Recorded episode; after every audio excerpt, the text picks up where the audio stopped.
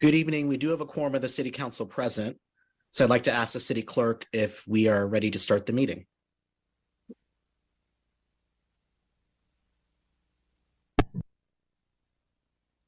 Uh, just one moment. I'm gonna check the web stream just to verify, and then we should be ready to go.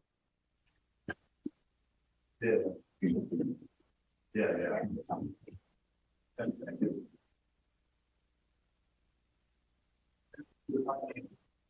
sure. I just told me I need to grab one.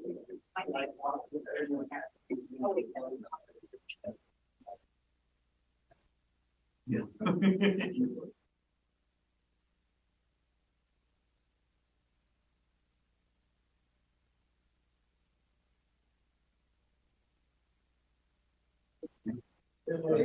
Recording in progress. Okay, Mayor, we can start.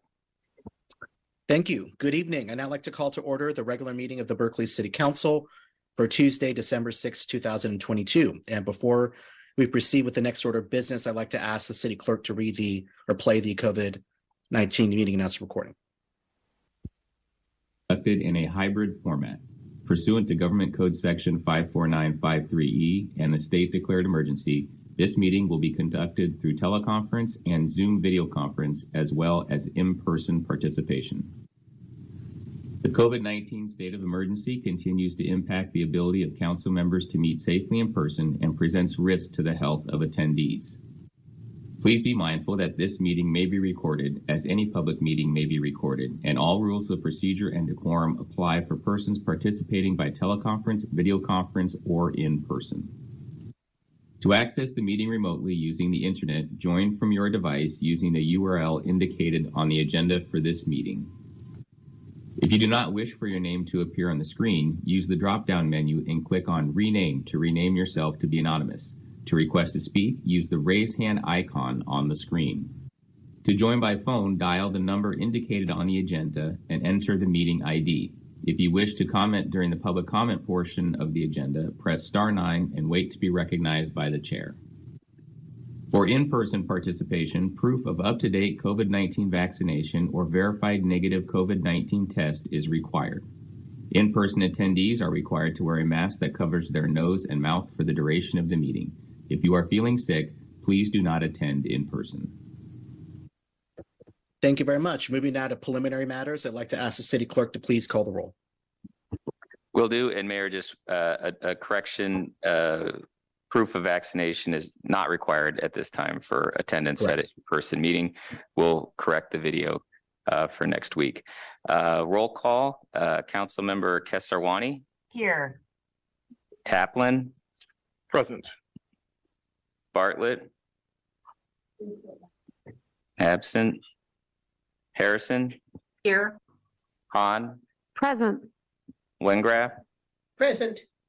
Robinson, Present. Ro- uh, Droste, Here. and Mayor Arreguin. Present. Okay.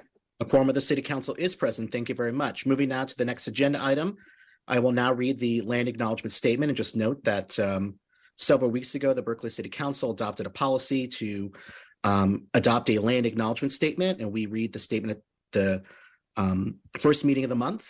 Um, and we have also encouraged other boards and commissions in the city of Berkeley to also adopt a land acknowledgement statement to recognize that we still are on the ancestral and unceded land of the Chochenyo speaking Ohlone people. So I will now read the land acknowledgement statement.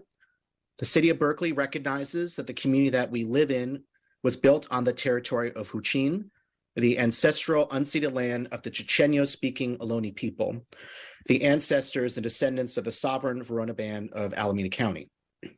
This land was and continues to be of great importance to all of the Ohlone tribes and descendants of the Verona Band. As we begin our meeting tonight, we acknowledge and honor the original inhabitants of Berkeley, the documented 5,000 year history of a vibrant community at the West Berkeley Shell Mound, and the Ohlone people who continue to reside in the East Bay. We recognize that Berkeley's residents have and continue to benefit from the use and occupation of this unceded stolen land since the city of Berkeley's incorporation in 1878. As stewards of the laws regulating the city of Berkeley, it is not only vital that we recognize the history of this land, but also recognize that the Ohlone people are present members of the Berkeley and other East Bay communities today. The city of Berkeley will continue to build relationships with the Lisjan and other tribes to create meaningful actions that uphold the intention of this land acknowledgement. Thank you very much. So we'll now proceed to ceremonial matters, and the one order of business we have on our agenda this evening is the recognition of our outgoing colleague, Lori Droste. And it's with great sadness um, that we say goodbye today to Councilmember Droste, but we want to express our deepest gratitude for her many years of exemplary service for the city of Berkeley. And we have a number of attendees, not just in person at the boardroom, but also on Zoom, that we will give them an opportunity to say a few words. And after that, open the floor to the city manager and uh, members of the council to um, to say their thanks as well. Um, so with that, I understand that we're joined this evening by Bob Gammon from the office of State Senator Nancy Skinner, and I want to turn the floor over to Mr. Gammon. Thank you, Mr. Mayor. Can everyone hear me? Yes, we can. Okay, great. Um, I'm uh, Bob Gammon here on behalf of Senator Nancy Skinner. Um, the senator sends her best regards. She's in Washington, D.C. Uh, uh, for a free school meals conference at the White House, along with um, issues involving um, abortion rights and gender affirming care. Um, uh, Lori, um, the senator wanted to remind me that her nickname for you is Landslide Lori for a reason. Um, and to thank you for your uh, years of service, especially for your bold and courageous actions around housing and um, helping launch the conversation nationally around ending racist exclusionary zoning. We really appreciate all the work that you've done on behalf of the city of Berkeley and on behalf of the uh, Senator Nancy Skinner. Congratulations on your excellent tenure. Thank you so much, Mr. Gammon. I know that we're also joined by the mayor of Emeryville, John Bauters. I want to go to him next, and then our city auditor. I see a number of hands raised. Um, we are not yet taking public comment on non-agenda matters. So I'm going to lower all the hands and ask if there are any attendees that wish to say any words of congratulations and thanks to Councilmember Droste. Please raise your hand at this time. We're only taking comments at this time as part of the recognition of Councilmember Droste. We will take public comment on non-agenda matters later. Once again, this is only public comments thanking our, our outgoing colleague Lori Droste. So um, I'm not going to now go to Mayor Bauters. And I know our city auditor is also um, here tonight as well. Thank you, Mayor Arreguín, and to the members of the Berkeley City Council for um, welcoming me to your meeting to briefly speak this evening. Uh, my name is John Bauters. I'm the mayor of your neighboring city to the south and uh, a friend of Berkeley's.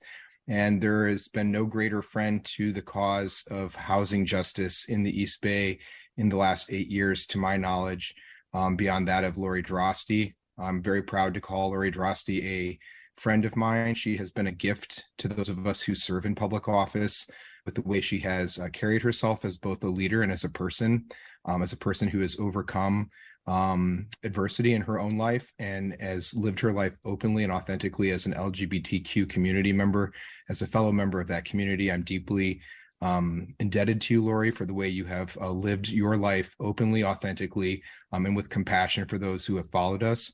And I just want to extend my congratulations to the people of Berkeley for having elected such a fine person to serve on their council for the past eight years.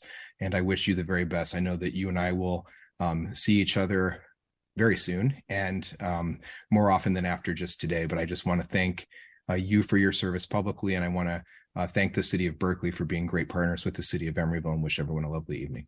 Thank you, Mayor. Thank you so much, Mayor Bauters. Okay, I want to turn the floor over now to our city auditor, who I believe will also be making comments, and then we'll go to um, the attendees um, in person, and then we'll go to the attendees on Zoom. Hello, good evening, everyone. Um, so I wanted to say a few things um, to thank Councilmember Droste um, for her eight years of service to the city of Berkeley. Um, there's some words that come to mind when I think about you, um, Councilmember Droste. Um, you've been a translator, you've been an audit champion, and you've just been incredibly supportive to so many people. First, as a translator. Um, why do I use that word? Well, I think of the numerous times that you've helped translate very complex policy issues in Berkeley, um, explain them with complete ease. I relied on this um, to really better understand the inner workings of Berkeley early on in my term. And um, I also just really appreciated you always being there to answer the many questions that I had about how Berkeley works um, and the various um, issues and topics that come up.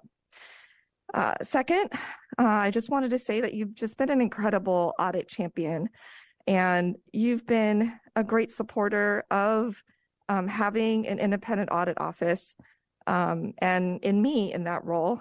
And I just wanted to say that um, how wonderful it is to know someone who really champions um, that kind of need for accountable and transparent information. Um, you know, having all of that information uh, before a meeting so that you know there can be robust discussions. Um, I want to thank you for your support, um, and that it's just been an incredible pleasure to work with you. Um, and especially when you were the chair of the budget finance committee, uh, I just loved nerding out with you, looking at lots and lots of data, looking at uh, uh, reports, um, and you know whether it was looking at a budget issue or some other topic. And you know, I just saw firsthand how incredibly hard you worked day in and day out um, during that time, and really during um, this last term, and all the while juggling a family.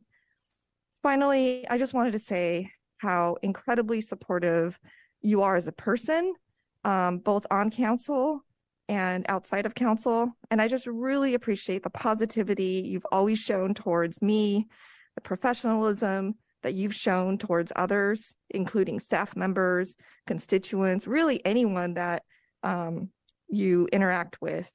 You bring a level headedness um, and a caring approach to your work.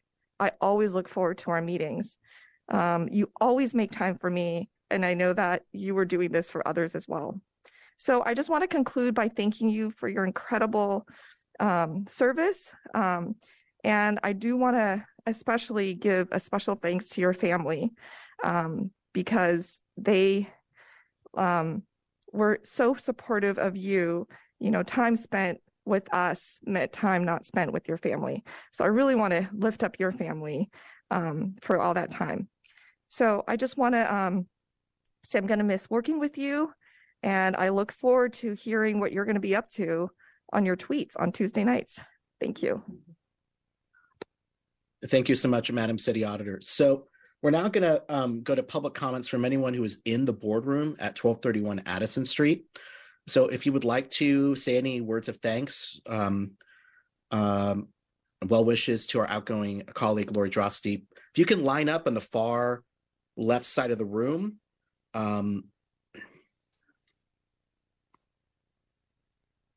So we'll take all those those attendees in person, and then we'll go to the the uh, attendees on Zoom. And if somebody would just like to kick things off. Yeah. Hello, I'm Ian Monroe, a one-time Berkeley resident and a longtime worker in Lori's district. Um, Lori is always seeking and welcoming people into politics. And I, I think that's a great model for all electeds. And uh, so thanks to Lori for welcoming me and uh, so many people into California policymaking, um, especially those of us in East Bay for everyone and others working on housing. So uh, yes, thank you, Mayor. Thank you. Next speaker, please. Uh, hello, my name is Aaron Eckhouse. It's lovely to be back at Burke meeting in person. Uh, been a little while. Um, it's also remarkable to me to, to think, uh, since I started coming to these meetings about five years ago, how much this body's attitude toward housing has grown and changed. Uh, and I think Lori's leadership has been such a central part of that.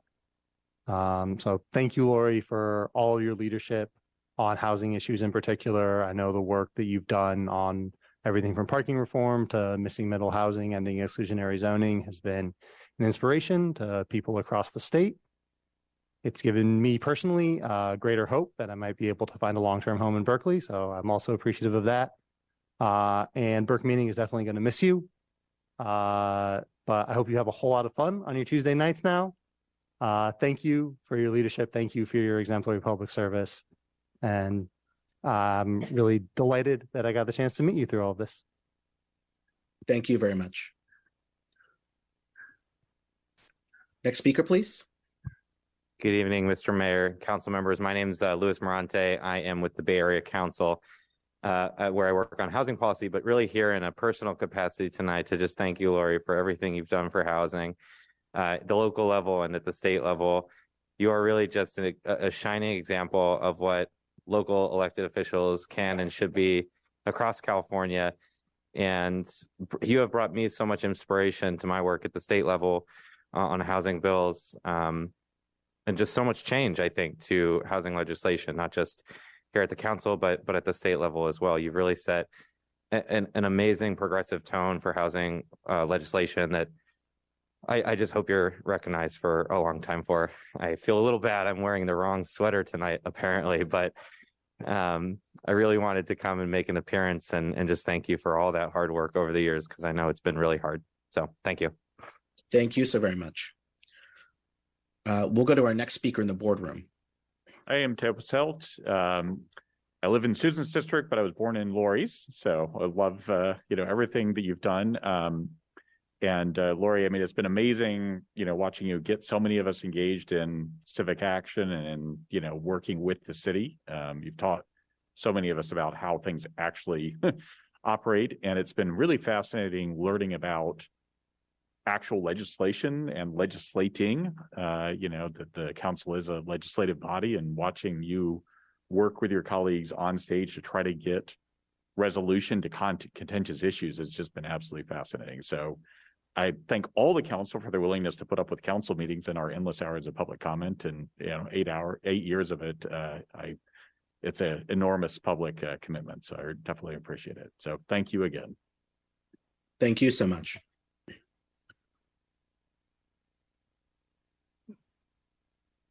Hi, my name is Denise Montgomery, and I've had the pleasure of uh, being on the Landmarks Preservation Commission as Lori's commissioner for District Eight the last several years. And I can't, it, it seems odd that that's been a pleasure, but it has been a pleasure to work with Lori and to um, talk to her about issues and hear her wonderful uh, insights and uh, could very open-hearted and open-minded ideas and all with good humor and just so smart.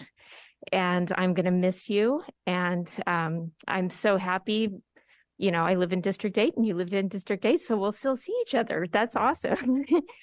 But uh, I, I really appreciate your service not only to this, the citizens of berkeley now but um, future citizens of Berkeley through your work on housing and just all that you've done. So thank you.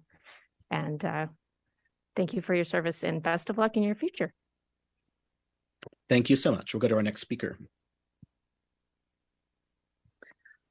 Hello, I wasn't planning to speak tonight, but how could I pass up this opportunity to fall into old habits and address the city council? Um, I'll be brief and just say how grateful I am, Councilmember Droste, that we met for your service and everything you have done for our city and everything you have done for me to help me advance good public policy and my own career. Um, it's been a privilege and a pleasure to work with you over the years and work for you for the past year as your legislative aide. And I know you are going to continue to be a pillar of our city and our community. So thank you so much. Thank you.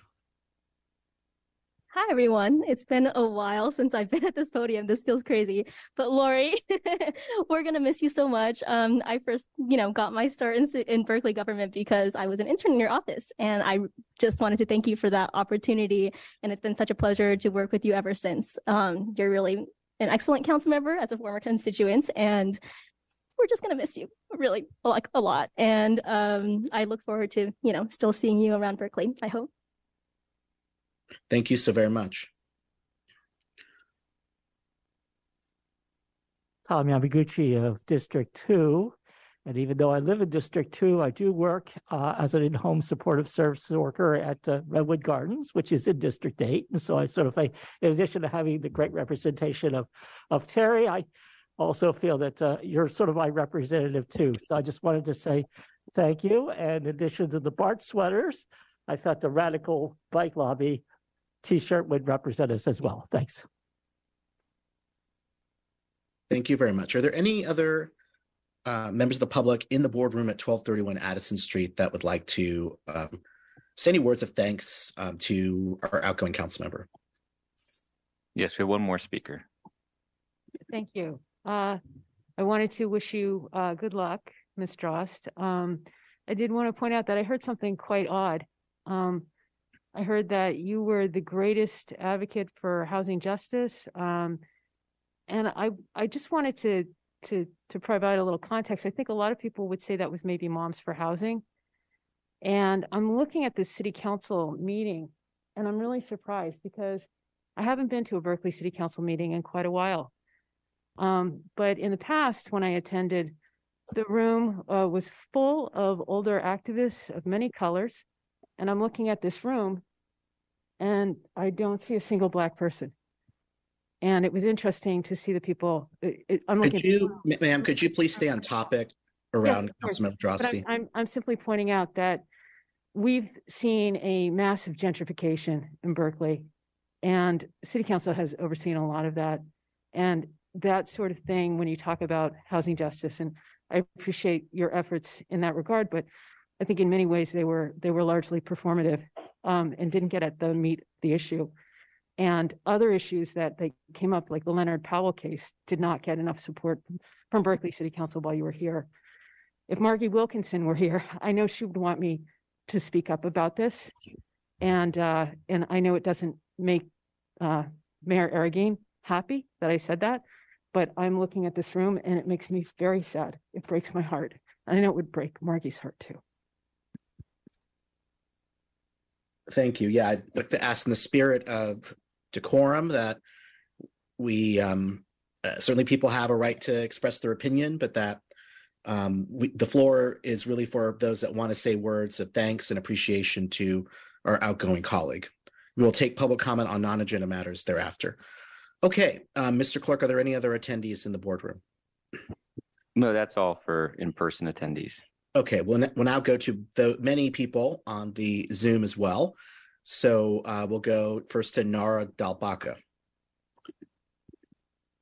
Good evening, Nara Dalbaka, former member of both District 2 and District 8. Lori and I first served together on the Commission on the Status of Women. Um, about 10 years ago, I think we were both appointed around the same time. And um, I remember Lori's incredible work ethic um, most as uh, she started the first actual study on the status of women in Berkeley, which I think um, was incredibly important for us to us to be looking at. And I remember watching Lori and her leadership and saying to her after probably a year of service on the on the COSAL, if you ever run, I'm there. Um, and and I was lucky enough to act. I was living in District Two at the time, but I moved to District Eight, and I was able to then um, walk walk precincts in that um, quite hilly neighborhood uh, that I was renting in at the time. Um, and I wound up losing my housing um, in the district because uh, the people I, were, I was renting from moved to Texas. Um, and that was my last my last house in Berkeley, my last um, ability to live in Berkeley. And um, one of the things that I really am most grateful to Lori for is um, is bringing up the issue of uh, density and growth as um, as an environmental cause, as as a let's not let our our people from this area um, have to move away to unsafe areas claw, cause and and and being able to articulate it in a beautiful way and from bringing that amazing work, work ethic to the city of berkeley when you could have taken it um, to all kinds of places and made probably ridiculous amounts of money. Um, instead you uh, made some people mad and uh, you made some people proud and uh, you decided to serve publicly. So thank you lori and uh, good luck. Thank you. We'll go to our next uh, attendee, Kathleen Crandall, followed by Mark Hedlund. Thank you. Thank you, Mayor. Uh, Lori, I just want to say how much I have appreciated um, you on the city council. Um, thank you for always being prepared. I, I truly look forward to uh, to working with you on this side of the bench to um, to work to, to to bring more affordable housing to Berkeley. And I wish you and your beautiful family all the best. Thank you very much. Thank you. We'll go to Mark Hedlund, followed by Janice Thomas. Hey, I'm Mark Hedlund. I'm a resident of District 8, and I just wanted to say thank you, Lori, for everything you've done for our neighborhood, your district, our city, and beyond. Um, when we moved here, I was amazed how many of our neighbors talked about you as a familiar and much admired friend. They would bring up not just like potholes, but also how proud they were to be represented by you and how much they admired your character. And as I've gotten to know you, it's been very clear why that you bring such care and commitment to the role. And I just hugely appreciate that and just wanted to say thank you. I'm home with my kids. I'm sorry that I'm not there tonight. I look forward to you being able to be home with your kids on future Tuesday evenings. Thank you so much and best wishes for the future. Thank you. We'll go next to Janice Thomas.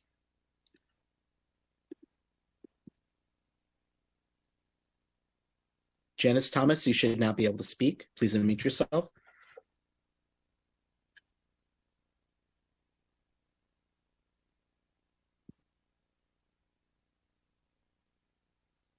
Uh, Janice, um, if you are able to speak, please unmute yourself. Okay, we'll come back. Sorry. I'm so sorry. I didn't press the right button.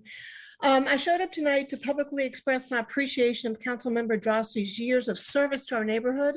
I'm from the Panoramic Hill neighborhood and have been on the board of directors for the better part of 20 years. And I love my neighborhood and appreciate when someone else pitches in and makes a concrete difference in our lives. Lori Droste did so. Panoramic Hill is a unique neighborhood, and I use that word unique intentionally. Uh, when Councilmember Droste was first elected, I wanted her to see some of our unique wonders and unique problems. I gave her a tour, and one of the things she noticed was a utility pole leaning at about uh, a 45 degree angle, no exaggeration, at a hairpin turn.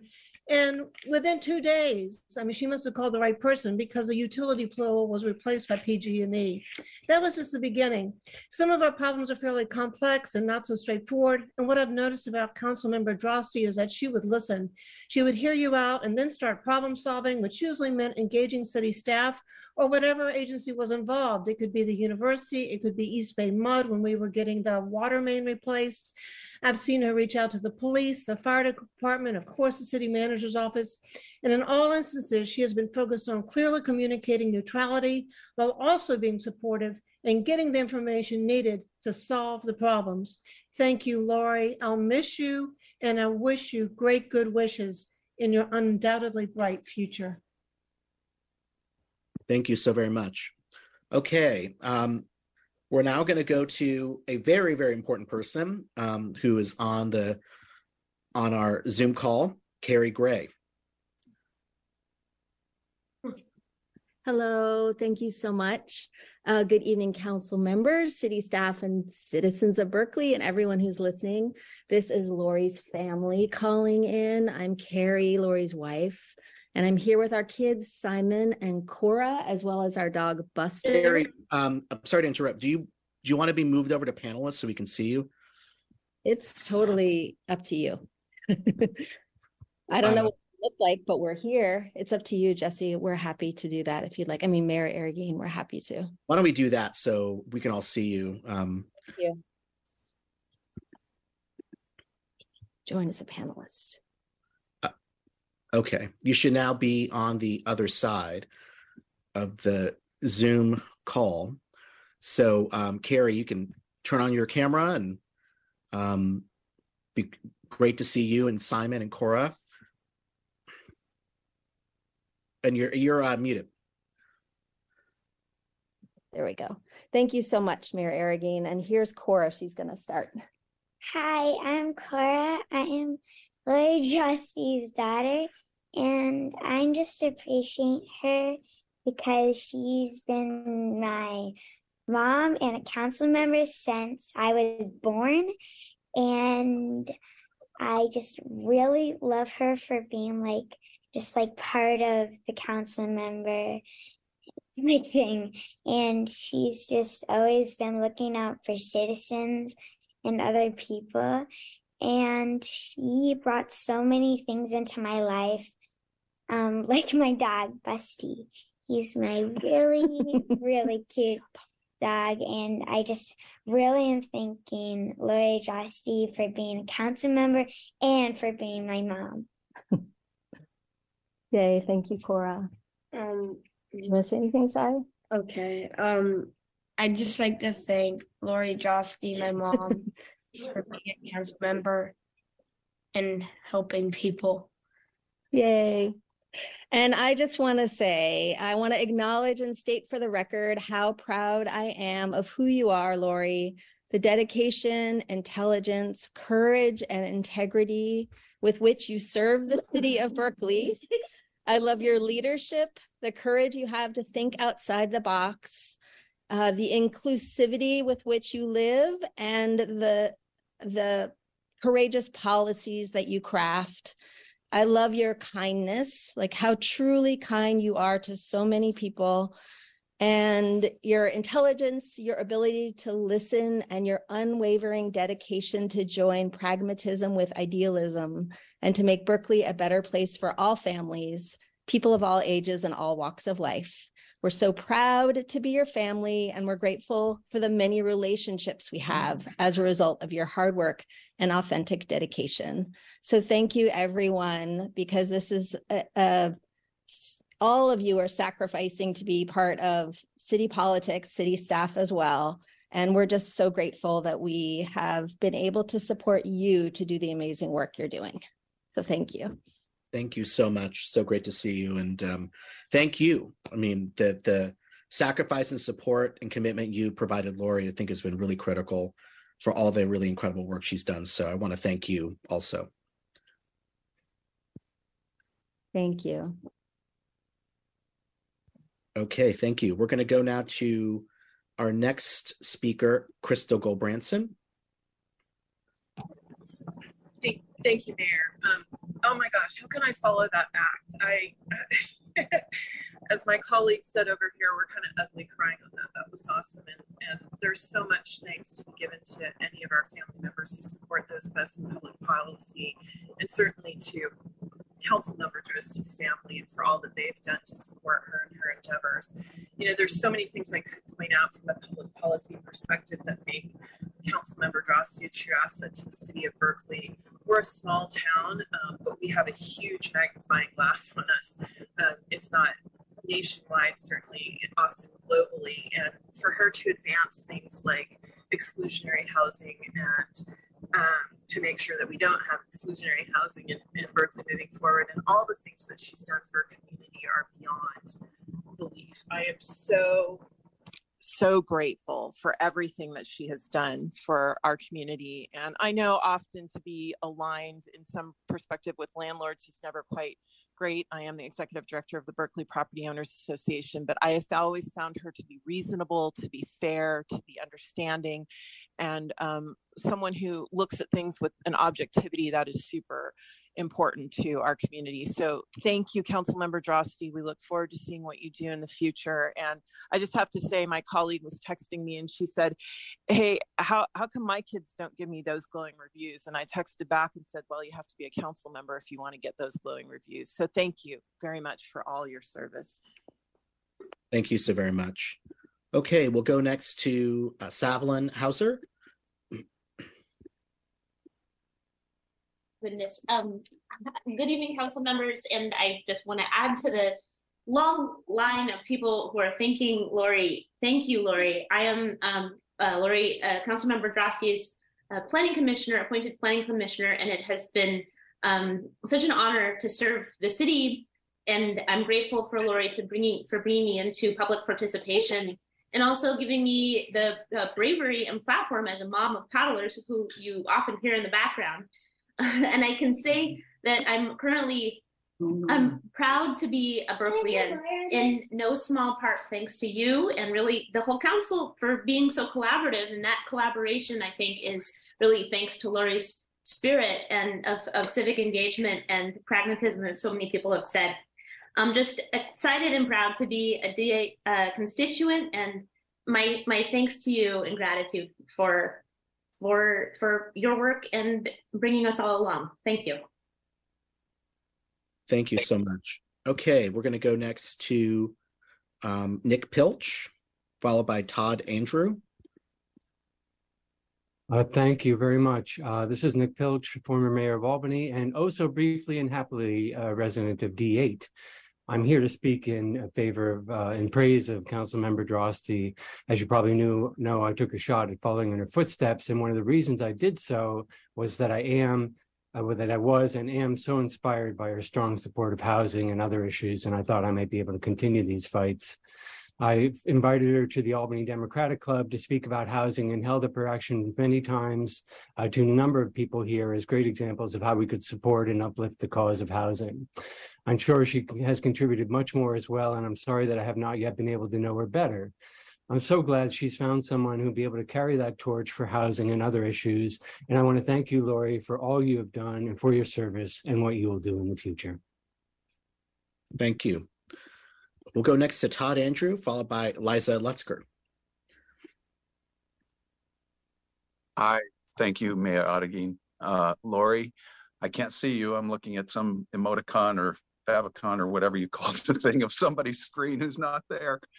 But I just love you and you know it. And um, both as a council member and as a human being. And I think Berkeley's been so lucky to have you for these last eight years, not to mention the constituents in your district. And it's not just because uh, I've often agreed with um, your policy positions, but the way that you conduct yourself. And I'm repeating what's been said before, but the authenticity, um, the objectivity, uh, cynicism is rampant in our society these days. And public servants like you are the best antidote to that. And I'm going to uh, just want to thank Carrie and Cora and Simon for what they've given up of you uh, to our city as well. And best of luck.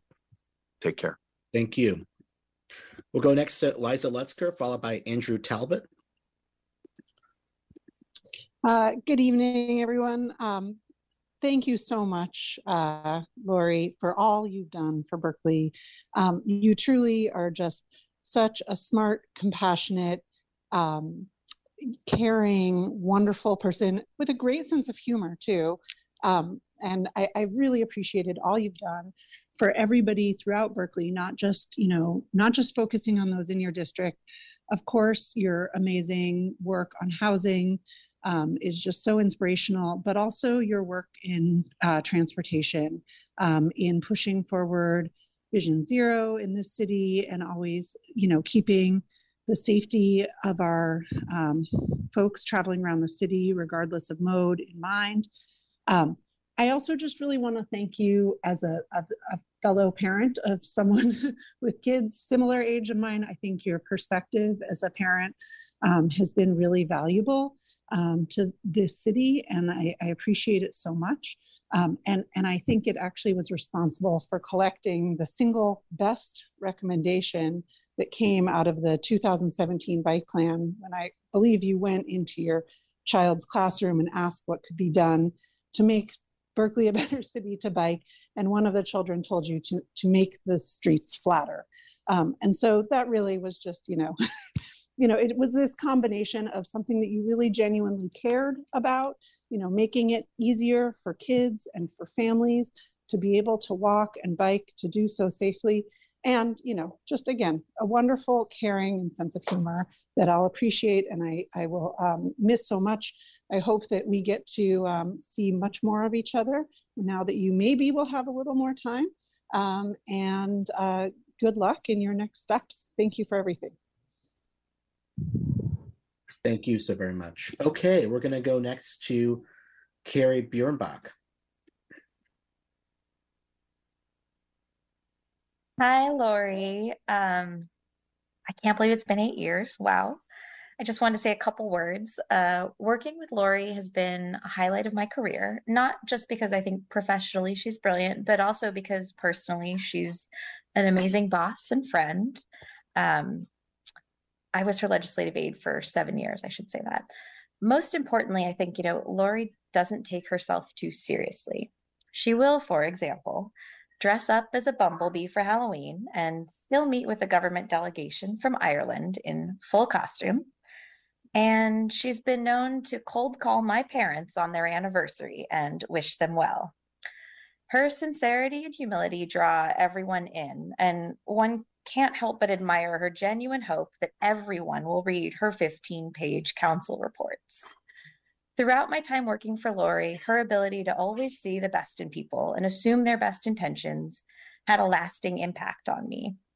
And I think that positivity is reflected in the work she's done and what she's accomplished. So thanks so much for everything, Lori. You will be missed. Thank you so much. Okay, we'll go next to Ben Gerhardstein.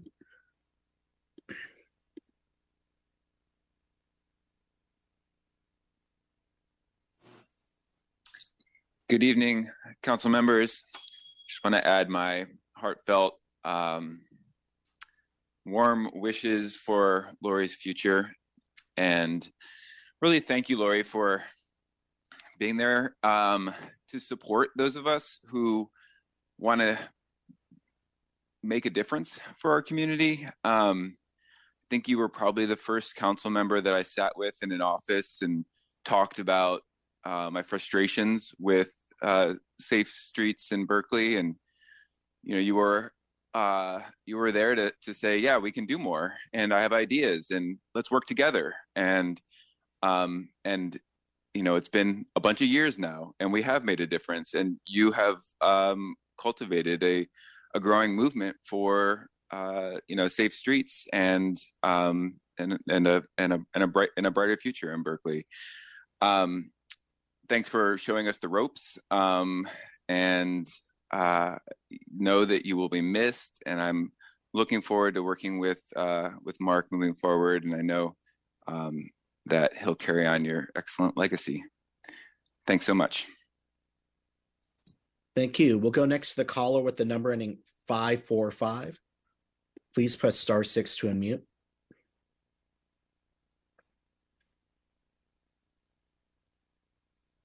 Hello. Yes. Hello. Hi, uh, this is Barnali calling in. Um, I want to express my appreciation for Councilmember Droste. I want to share a quick story. Um, in 2016, in the days after the Trump election, uh, as South Asian community activists, Anirvan and myself, we kept hearing public people publicly share or privately disclose hate incidents to us. We heard from Middle Eastern Berkeley store owner whose own customers were harassing him. We heard from a woman um, and her child who were physically attacked on San Pablo Avenue by someone telling her to go back to her own country. I'm going to kill you. We had friends staying off main streets to avoid trouble, and we needed our city to pay attention and stand up for us.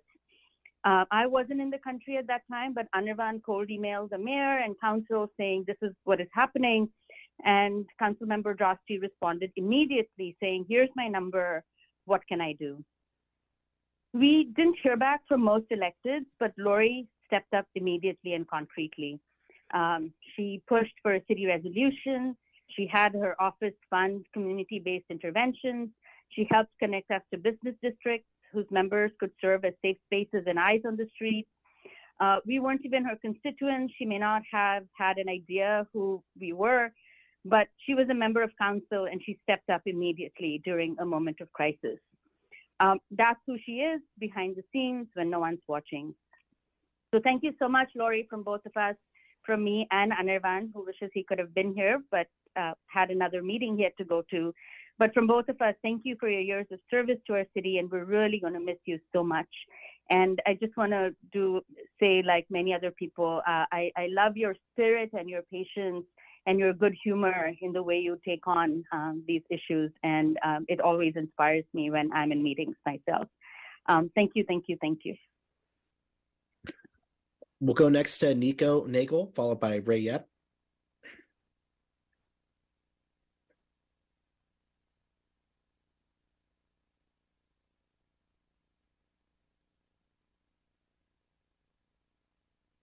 Hi there. Apologies. Um, Nico Nagel speaking, um, as both individually and uh, on behalf of the Housing Action Coalition. Um, I, I think folks have said a lot of nice things, um, and and definitely extremely well deserved. Um, but but wanted to to take the opportunity to to thank Council Member Droste for um, lots of fantastic work leading Berkeley, the Berkeley City Council, the Bay Area on um, fantastic housing work, um, but also going about it in a way that, as other folks have said, is just just inspiring. Um, going about it with humility, with with personability. Um, uh, it's uh, it's really something to aspire to. I think as as as elected officials and um, frankly as as a young person myself, uh, knowing how to operate um, sort of in uh, in political life and and in um, community service. And So um, want to pass along sincere appreciations both for myself and from the team at the Housing Action Coalition. Thank you. Thank you. Ray Yep, followed by Andrew Talbot. Hello, uh, Lori. This is Ray Yep. I didn't want to miss the opportunity to say also thank you from the deepest part of my heart. Um, I don't live in District 8. I live on the other side of town, but I feel like we're neighbors. And I really treasure the ability to get to know you and to work with you. Um, also, I wasn't uh, appointed to a commission by you, but I really recall the opportunities that we've had to work together on important topics in the city. Uh, things like uh, wildfire safety, better streets, uh, underground utilities, uh, et cetera, et cetera. So, Lori, thank you so much for all your leadership and work for the city. And I sincerely wish you and your family the best in the future. And I think there are many more exciting challenges and opportunities ahead for you. Thank you so much. Thank you very much. We'll go next to Andrew Talbot, followed by Kieran Slaughter. Hey, yes, I just wanted to say, um, like many other folks, uh, really appreciate all the work that Lori has done on housing and safe streets in Berkeley.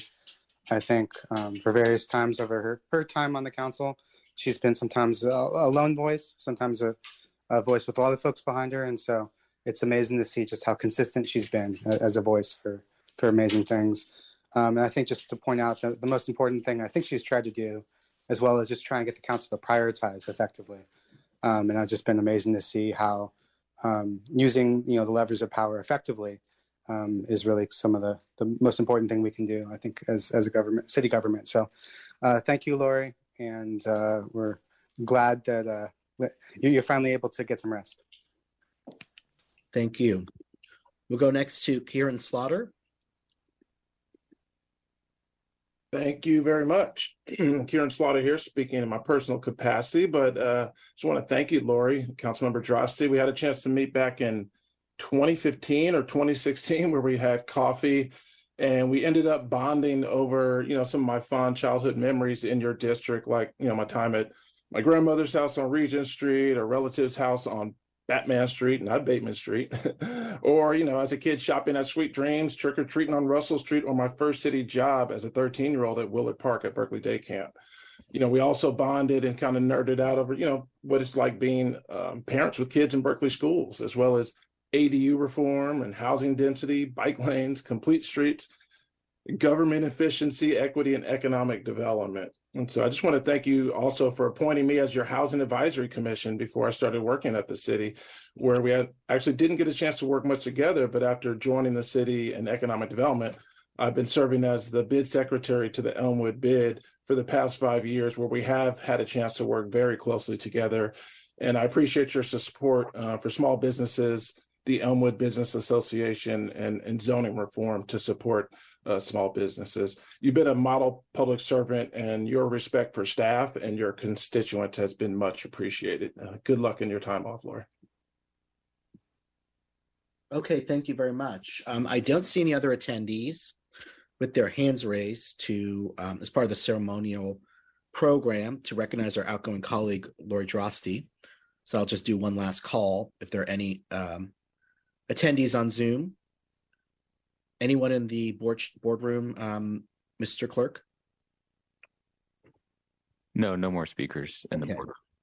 So we'll wrap up the public comment portion of this recognition. And I want to now uh, turn the floor over to our city manager, Dee Williams Ridley. Uh-oh. Thank you, Mr. Mayor. There we go. Um, thank you. Thank you, Mr. Mayor and council. Thank you for the opportunity to say a few words. Um, Councilmember Droste, I, I want to take this time, this opportunity to thank you for your leadership and for your love of service. It is an absolute when it comes to who you are. You have been the light for so many residents and staff. One of my favorite poets, Amanda Gorman, um, shared the following For there is always light, if only we're brave enough to see it. If only we're brave enough to be it. On behalf of our city staff and my team, I want to thank you for being that light for so many of our staff and for me. I want to thank you for your genuineness, your courage, your support, and your care. You've been an amazing thought partner to me and so many members of the city staff. You've sacrificed and you've served with compassion, with authenticity, with humor, that humor that saved me in so many moments of just concern. I just want to thank you for that humor, your courage, and your intelligence. Thank you for inviting me to speak to your students for multiple times, just to have a conversation with them about local government, because you cared much about that so much about service that you wanted them to have conversations with leadership. Thank you for being supporting of me, for being firm with me, with staff when times were rough or when you disagreed, but you did so with such compassion and respect. I want to thank you for that. It has truly been something that our staff has made sure that I share with you this evening. They are very, very, very appreciative of your deference, your leadership, and your courage. And to Coco, Simon, and Carrie, I want to just say to the three of you, you have been amazing and supportive of Councilmember Droste on those many calls where she and I were pushing through complex issues, trying to arrive, but she always found balance and she always found time for all of you. But I know that it was a sacrifice, and I want to thank you for that sacrifice. So, Councilmember Droste, you've been an amazing public servant. If anyone tells you differently, you tell them they are wrong. You have been astoundingly wonderful in your leadership and in your service to this community. And I can't thank you enough for being such a true partner to me and to our staff and to this community. So on behalf of our city staff, we want to wish you the best in all of your endeavors. Please know that we are here because you are now a resident and you can call when that garbage can does not get picked up and we will be there to pick it up for you. So thank you and best wishes to you and Carrie, Simon, and Coco. Thank you, Mr. Mayor. Thank you so very much. So I want to kick things off. I know I think all of our colleagues on the city council want to say a few words, and I'm sure um, Councilor Droste would like to as well. So um, it's bittersweet that we are um, losing our friend and colleague Lori Droste, um, and uh, I just want to say on a personal level, it's been a real pleasure to know you personally, um, to work with you on a number of issues. Um, and I know that we will all still be in touch and encourage you to zoom in or uh, or come in person. Be good to see you once in a while. But um, I just want to acknowledge the, the incredible sacrifice that you've made to serve this community, and just want to reflect on some of the things that you have accomplished, which have made a significant impact. So first, um, setting up a system for the city council to prioritize our work so that we can um, uh, provide clear direction to the city administration and deliver for our community. Um, prior to that, um, there was no means of prior prioritizing the many different policies and programs that the city council had adopted, um, many of which are in the cutting edge. but really, I think it's your leadership on on housing, and particularly your work to um, lead council's efforts to end exclusionary zoning in Berkeley, recognizing that um, zoning, single family zoning started in District 8, but you really took that on um, as um, as as a, as a cause, and for many years, educating the city council and the community about why this is important, even before it became a very popular issue. The effort to establish parking minimums um, and to reform our parking policy um, long before the state phased out um, uh, parking minimums. It was your leadership through the Green Affordable Housing Package that led Berkeley to adopt, I think, very progressive um, transportation and environmental policy, which now um, now is the policy of City of Berkeley, and I think amongst many other efforts gave um, inspiration to uh, legislation that has recently passed in Sacramento. Your work to look at zoning reform and how we can streamline the production of housing, but also centering racial equity in the work that we do, our local preference policy, which I hope we'll vote on soon, um, which you initiated many years ago. Um, so many of, I think, the very transformative um, housing reforms that this city council has adopted and which we're known for now in California have been the result of your leadership.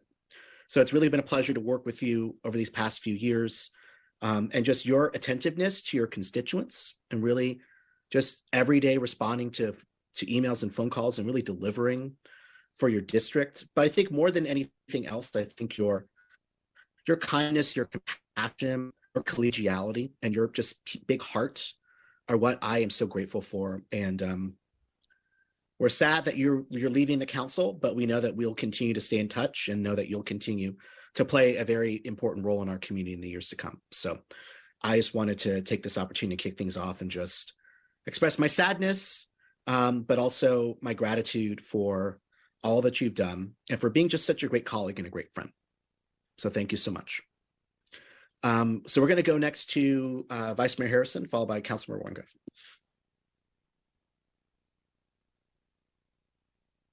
Thank you very much, Mr. Mayor. And um, Lori, I want to say that I learned an incredible amount from you about things like knowing the value of having parking available, not necessarily parking spaces, about the value of prioritizing our work, about the importance of having a really strong reserve policy, all the things that you you and my you and I as policy wonks really resonate with. And I so appreciate all the things that you did in that arena.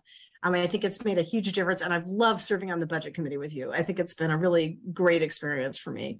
Um, but I really want to comment on what a nice person you are. And I know this is something you've heard from a lot of the public comments. We haven't always agreed on policy, but you are incredibly kind and always willing to listen and very big hearted. And you do have a great sense of humor and are not someone who takes things personally. And I, I just so appreciate that the ability to really sit down and, and talk and figure out where we're heading as a city. And I think, you know, working together, we've really made this a better place. And your work in particular has made a huge difference. So thank you for so much for everything you've done. I'm very jealous that you're leaving because we're all very tired and you're going to get rest. But um, I know you'll be back in some capacity. So anyway, thank you again for everything, and thank you to your family. Thank you. We'll go next to Council Member Wengraf, followed by Council Member Robinson. Oh, Lori, I'm going to miss you. Um, I remember more than eight years ago when we first met, and Cora was a tiny little infant in her stroller, fast asleep, and you came to Northside to to talk with me. And I just want to say it's just been wonderful watching your children grow up and and watching your family. Um, you know, I I think probably all of us ask ourselves, are we making a difference doing this? We're all making such huge sacrifices and does it matter? Are we making a difference? And I think it's real clear, Lori, that you have made a difference and you should be very, very proud of yourself. Um, all of the testimony tonight was totally heartfelt and and and based on on real experience and you know, I have to say that I have so appreciated our working relationship. We haven't always agreed, but I have absolutely learned so much from you. And I think that that um, I, I've trusted you, even though we don't always agree. And I I just value our our friendship. And I hope that um, our friendship will survive your departure from the council. Um, and I'm going to work very hard to try to make that happen because I value so much. You have brought so much to my life. So um, I just want to say that you've been a fantastic collaborator and a partner to me in trying to deal with the challenges and frustrations um, that we all have to confront working in the city, working for the city. And I'm going to really miss those 12 midnight texts and um, and and and all of the activity, all of the buzzing, and all of the activity. Um, I think my life is going to feel a little bit empty with you gone. But I really, I really, um, I, I, I echo Kate. I'm kind of jealous that um, that you're moving on, um, and I wish you the very best um, in in the new chapter of your life. I know that whatever it is that you choose to do, you're going to do a great job. Thank you. Thank you so very much. We'll go next to Councilmember Robinson, followed by Councilmember Hahn. Let me start by announcing that Warnock won. Hey! Lori, of all people, has always had her eye on the bigger picture, and I hope that in the years to come, we'll see some more midnight war room updates from you and the kids on election nights. We'll see. Lori, I remember how just after I came into office, uh, we were talking a little about zoning reform. I had just read The Color of Law by Richard Rothstein the previous summer, and I was brand new on the job, and I was hungry, and I was rambunctious, and I wanted to make a splash. And I told you I was going to introduce an item to just tear up single family zoning immediately. Just throw that into the ring and see what happens. And you, you grabbed me by the collar and lifted me up off the ground and said, "Young grasshopper, slow down." you're going to break something. If we're going to pull this off, we are going to bring everyone along with us. And you were so right. You were so right, obviously. And you taught me so much that year and in the years since about change and about policy banking, but so much more importantly about working together with with the people you agree with and also what it looks like to work together with the people that you disagree with. Uh, a few months later, of course, we would introduce the Missing Middle Initiative, which would later written as a certain resolution to end exclusionary zoning, and the rest is history. Councilmember Droste, you have been such a leader in your district uh, and a strong voice for, for progress and common sense in this city. So many people have said that tonight. I don't need to. In the plainest terms, you have been incredibly good at your job. But I am personally most grateful to you for your mentorship of new leaders, several of whom are members of the city council today, uh, and, and so many of whom, you know, countless student advocates and appointees on commissions over the years. You know, one of whom, of course, we we heard from today, Angie Chen, uh, former intern of yours, is my legislative aide and here in the audience. Uh, Laura, your election was one that, of course, made history, uh, electing parents and queer people to public office matters, but it was historic in another way that I really hope people appreciate and remember. Councilmember Droste, you made history when you were elected as biggest nerd in the history of the city of Berkeley. You are such a dork. And we need more of that in government. Working with you has made me a bigger believer in the simple notion that government can do good. And I mean that. And an even bigger believer in the theory of change that you can have fun while you're trying to change the world. And I appreciate that a lot too. Uh, I'm very glad and grateful that you found a, a worthy successor in Mark Humbert. But I know that we all know that the biggest winners on election day were not Mark, but Carrie, Cora, and Simon. And I, I know they're still on the line. I just want to extend my deep gratitude to each of you, to your whole family, uh, for being on this journey of public service with you. And I'm so excited that you won't have to miss any more soccer matches. we'll be seeing you around, Droste. Thank you for everything. Thank you. Uh, we'll go next to Councilmember Hahn, followed by Councilmember Bartlett. Thank you. And I think we're allowed to take our masks off when we speak, right? All right, I'm going to do that because I'm actually sitting right next to her and it feels awfully strange. So, well, just as a little aside before I, I start my comments, I did want to say to Councilmember Wengraf that I'd be happy to take over texting you at midnight. I didn't know that was an option. So uh, beware.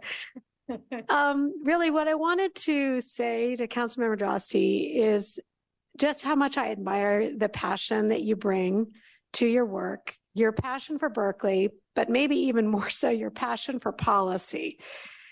And just thinking back on, you know, the work that um, you've done during my time on council, I really, three themes really stand out for me. The first is the incredible work that you've done around safety for pedestrians and cyclists with the Vision Zero initiative, which um, is really one of the driving, shaping forces in the work that we're doing in our public realm in Berkeley. And I know you've done other things that that maybe got more headlines, but I think that is something that you have had a real passion for and where you've made a real difference for Berkeley.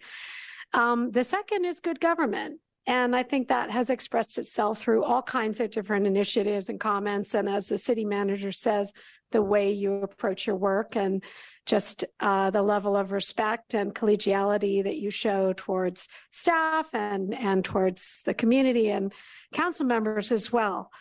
Um, but the third, obviously, is I think probably your biggest passion and really something that is extraordinary, which is your passion to redress a great wrong that uh, has permeated our whole country, but started with exclusionary zoning in the district that you represent. And you are not the first person to represent that district, but you're the first person to really take that responsibility to heart and to think about what that legacy is and what the responsibility is that comes with that legacy. And you are the first one who did something to address. And I think that is meaningful for our community. It is also a recognized and important example for the whole country. But I know that it is particularly meaningful for you. And I really think that the recognition that you've received um, is is really uh, an expression of the true worth and importance of the step that you took. So I really want to commend you for that. And I know that you have done and will do many other great things in your life, but that is certainly going to be one of them. I also want to say that I think um, it's a big commitment for someone to serve in office and you know the term thank you for your service i think has has become a bit of a platitude but it is also very true and is especially true for a mother of young children. And I mean mother, not just parent, because I, I do think that it is particularly difficult for women to serve um, at all, but in particular to step up when you have have young children and uh, to serve at that time is, I think, just very challenging. And so I want to thank you, but I also really want to thank your family, especially your beautiful children, for their support of your service to Berkeley. Um, and I'm sorry that the past almost three years now, we've all been siloed in our homes without the collegiality of working together in the same office. This is actually the first time I've seen you in person in a very long time. And I just want to wish you the very best I want to wish you rest, family time, happiness, and success in whatever comes next. Thank you. Thank you. Thank you. We'll go next to Councilmember Bartlett, followed by Councilmember Taplin. Aaron. Well, Councilmember Droste, seems like just yesterday we were we were hanging out. I was door knocking for you back in 20 whatever year that was. 2014, 2015. Uh, what year is it? Way back then, you know, we we go way back. Um, your service in the Women's Commission, I was a fan. Um, you know, our families were friends. Carrie, good to see you. and um, you know, been just a great mentor, a great friend. Um, you know, as a few a few things stand out. Um, you know, I, I've I've been an organizer throughout my life, many different jobs, and and uh, sometimes really big organizing gigs, and I've seen uh, many of the best organizers in the country. I've just happened to have seen them up close, and I got to say that you definitely, especially this last couple of years, you have become probably the, one of the best organizers I've ever seen. Uh, you know, the way to, to, to hang a tent pole around an issue and create a center of gravity around something that matters to you and make it matter to others and make it make the reasoning and the argument succeed over opposition over deeply held opposition i mean is the hallmark of an organizer. And i was really proud to, to ride with you on those things and been been in your team and been in the foxhole and and help deliver. So i'm really honored to have served with you. Uh, you know what before before i came here i was also your police review commissioner. They don't know that Yes, I was. you appointed a radical to the PRC, and boy, and uh, and so you know that was wonderful. You trusted me. You never, you never, you never second guessed decisions. You had faith in the people you appointed as leaders, and I try to replicate that with the young people that I promote. And uh, you're just you're you're a you're a testament to forthright collegial, creative, and diligent leadership. I mean, the things you you did, you held the line for years. You know, this is a testament. I try to do this now because these items take a long time to to manifest. It requires this kind of patience, and you have demonstrated how to do that, and it's just so amazing. Uh, I'm definitely looking forward to the next phase of your career. I'll be there for you, uh, whatever that may be. And uh, in the meantime, enjoy this rest with your family. Uh, as Roger said, they're very lucky to have you. And I want to say this on, on a parting note. This is for the future council as well. Uh, and I'm sure that some of my colleagues, like um, Councilor Wengraf and the mayor, remember the the days when the council was typified by uh, in, in, in, a sense of embattlement, uh, a really vicious bullying, and and and, and they, they called it a full contact sport. And you know, in a town this small, we were all uh, sort of on the far end of the left of the United States. it doesn't make a whole lot of sense to tear each other apart when we have these nuances uh, between our two our two ideas. And I think Laura, you really typified uh, the sense of of working together despite opposition and not making it personal and not taking it personal, but still keeping a good a good family style atmosphere as we progress uh, in our haphazard fashion to the future together. And so I want to thank you for for teaching me all that. And uh, best of your family. We'll be in touch. Thank you. Okay, go next to Councilor Taplin.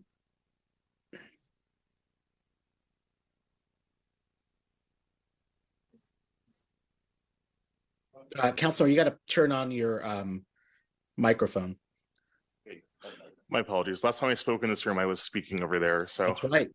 Um, but Councilmember Droste, thank you so much for your dedicated service to the city of Berkeley and also for your friendship. Lori, you you happen to be my partner's favorite council member, which is saying a lot. Um, and and um, uh, and am I correct? You were the first queer woman elected to the council, openly queer. Sorry, my, my apologies. And um, and as a as a as a gay kid who grew up here in Berkeley, it it um working with you as your transportation commissioner and then as your colleague has meant the world to me. Um, you know, as for my adolescence and young adulthood, I had three queer council members. And I, so being here with you, even though it's only been two years and this is our first evening up here together on the dais, um, it's been a true honor. Um, I've, you know, we've gotten to bond over the challenges of caring for loved ones and the challenges of getting traffic calming in the neighborhoods.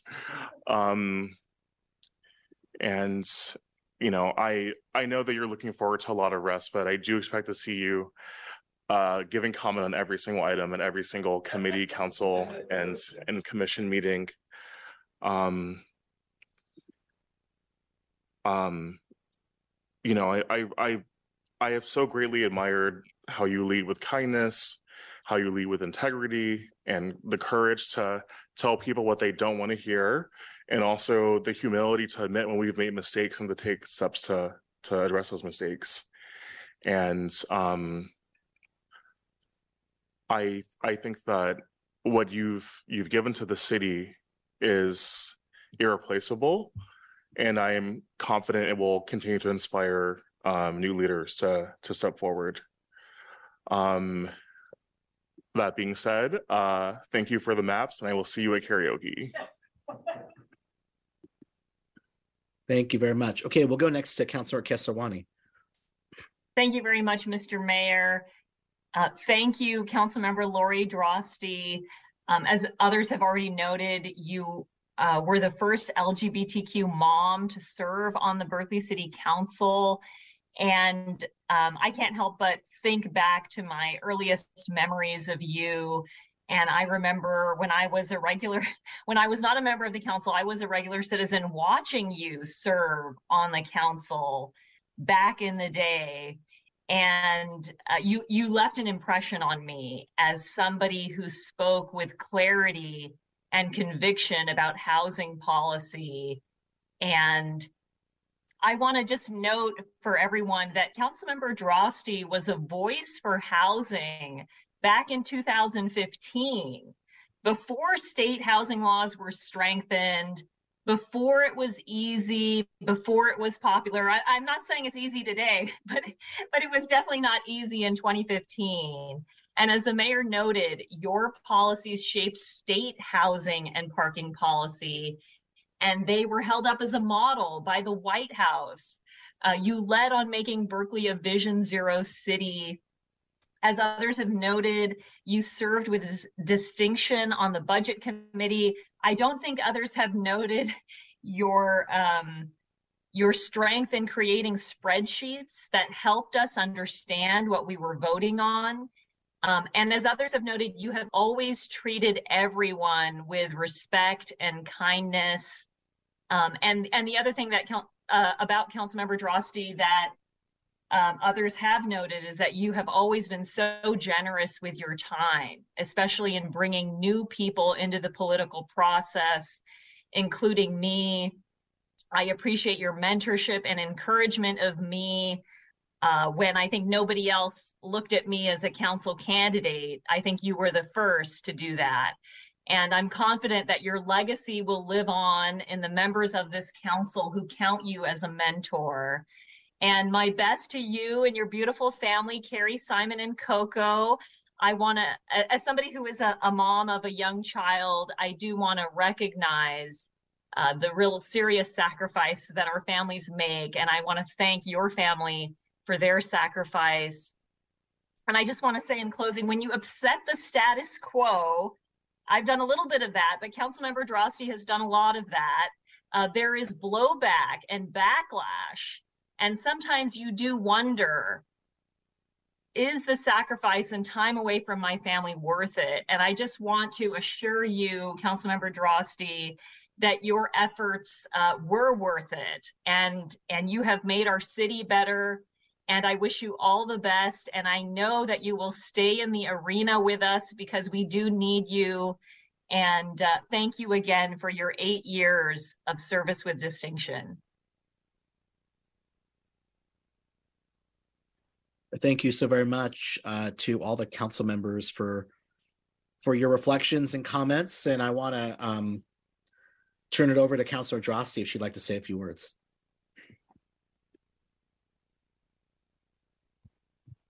Well, on second thought, um, um, well, thank you all so much for your comments. It's it's very kind to hear those those sweet words and and very humbling. Um, and I also really want to acknowledge this special occasion because we are all out of our elastic waistband pants here in the council chambers and off Zoom for uh, the first time in in a long time. Um, some of us uh, here this evening, so um, thank you very much, and thank you all um, on Zoom for being here and, and providing such lovely feedback. Um, and it's amazing that we can do this. And I, I, I credit our city staff. Um, we haven't been together in over two years. And so what an incredible ride through this pandemic. And we all, council, the mayor, city staff, have managed to to get us through. And that's that's quite a feat. Um, like I told many of you, I, you know, I'm not a big fan of big to-dos because I'm a crier, so I'm holding it together so far. Um, but I really just want to thank all of you, um, all of the the activists and the people who come to meetings, um, city council, and the mayor, um, our city manager Dee Williams Ridley, all the department heads and city staff who are absolutely critical in helping us succeed. Um, and thank you, of course, to Eric Panzer and Carrie Bernbach and all of my other current and past city staff uh, members and interns. And thank you to so many of my constituents for for making my days brighter. Uh, I also want to thank Mark Humbert for saying yes and um, agreeing to serve our terrific community. He'll be a great council member. I'm really excited for you all. You know, I think over the past four years, um, we have shown that we care about progress and moving forward and being more inclusive and moving beyond the status quo. At least that's what I've I've tried to do, and it's been a team effort. I just really want to emphasize that um, we have to do this as a team, and I think we have. Um, you know, a lot of people have mentioned housing and Vision Zero and transportation, and in my true belief that we do need to make those connections between homelessness and affordability, and that's rooted in um, scarcity and inequitable systems that communities inherit. But most importantly, I just feel proudest of trying to ensure that our community felt safe and provided for and loved. And so I'm going to miss all of you. Um, and most importantly, I really want to, this is where I'm going to hold it together. Um, I really want to thank uh, my family, I see that my mother, I'm very impressed, mom, that you got on Zoom, number one. Um, and that you, it's 1030 in Ohio right now. Um, she served as my role model and uh, mayor of Circleville, Ohio. I think she is the only Democrat in Circleville, Ohio. Um, and so she was a, a, great role model to me, um, bringing me to pro choice marches in Columbus, Ohio. And of course, my my wife Carrie has always been so incredibly supportive of me in this job. I I hear from people how it's hard on spouses, um, and she has been nothing but supportive. Um, and I just really thank you that. I feel very blessed. And of course, to my wonderful kids, Simon and Cora, you you serve as an inspiration to me every day with your kindness and bravery. And I love you very much. But as Councilmember Harrison says, Vice Mayor Harrison says, I do pride myself on liking an efficient meeting. So, uh, so I, I, I think that this is this has been very nice this 90 minutes um, but we have a lot to accomplish this evening and i want to thank you all so very much for being here um, being here virtually and it's been a real pleasure serving with you all so um, Thank you very much. Thank you so much, Councilor Droste.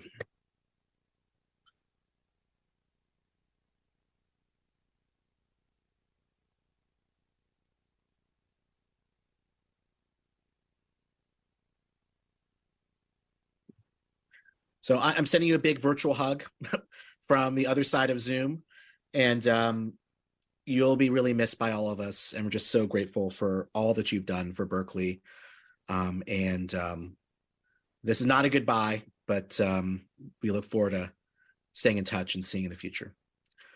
So, with that, um, we'll now move on to the next order of business, which is city manager comments. I'd like to ask our city manager, Dee Williams Ridley, if you have any comments for the city council and the public tonight. Yes, Mr. Mayor, thank you. Um, I'd like to give an update on our homeless response team, our data and progress report for December 2022. So if I can have um, our city clerk load the presentation for us. Okay, there we are. All right. Um, Thank you so much, Mark, for pulling this and navigating the, the slides for me this evening. So Mayor and Council, thank you for taking the time to hear the homeless response team's quarterly quantitative update on the work performed by the team. And this is since the launch in September of 2021. So I'm excited to provide this, um, which we full 2022 calendar year of the team's work. Next slide, please. Just as a reminder, and I'll go through the details again, the homeless response team, this is the interdepartmental unit led by our neighborhood services in my office. Um, and they respond to the homeless encampments and unsheltered homelessness city. The team's mission is unsheltered homelessness and lessons and less impact on the city by performing sustained outreach that moves people indoors while simultaneously restoring public spaces to their intended use by resolving encampments. The team performed work by avoiding citations and arrests wherever possible. And so far, there have been zero criminal citations um, that have been issued and only three arrests, despite some very, very difficult and volatile situations that the team has encountered. If you recall, in 2021, council adopted the All Home Regional Action Plan. This commits the city to a 75% reduction in unsheltered homelessness over the next three years. And our team, that team of the city, and they are the first point of contact for making that vision a true reality. And that is the driving goal behind the work of the team. It's not just pushing encampments from one corner to the next, but really truly trying to end people's unsheltered status with meaningful offers of shelter and serve. Next slide, please. So how are we measuring our impact? I've shared before, we're holding ourselves to three very distinct outcomes that we wish to achieve. One, the first and foremost important of these outcomes is that residents are sheltered. We measure our progress towards this outcome by reporting back to you on the shelter acceptance rates, as well as the housing outcomes and housing resources that we're able to connect people to. The second is the dangerous encampments are not inevitable in our city. Even if people living in encampments are not interested in shelter resources that we have at our disposal, there are still certain health and safety threats that we have to mitigate both for the health of the encampment residents as well as the greater community. We measure this outcome by tracking the number of notices that we provide, as well as the number of closures that we perform. Finally, the third outcome is that our city is clean. Even if an encampment does not need to be resolved, people living unsheltered often have no place to throw their trash away.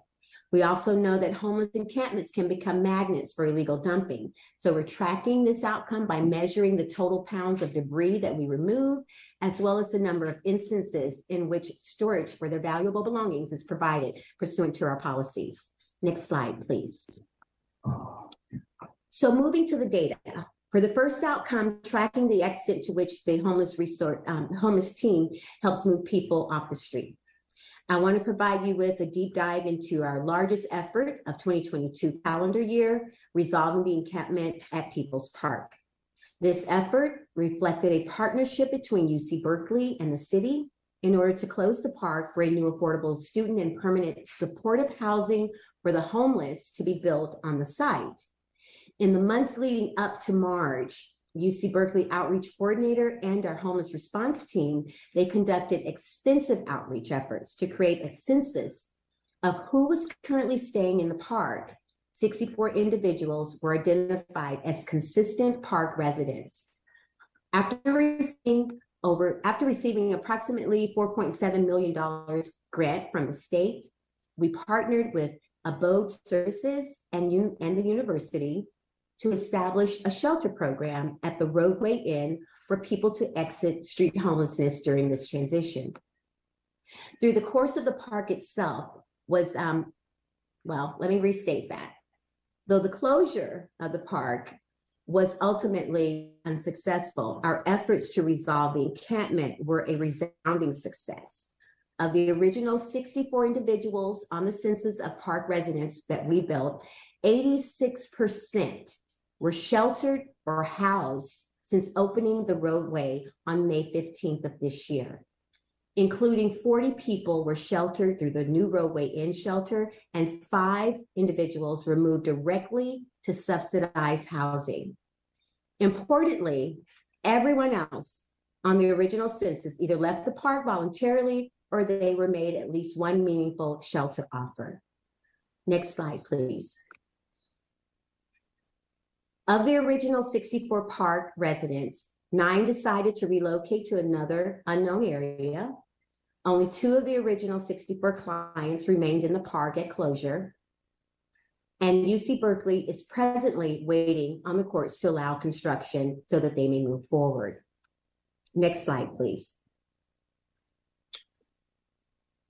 After the new Rodeway program and the drop-in center program was announced in early March, we anticipated that more people will likely migrate to the park, potentially seeking uh, access to, to, to the resources that we provide.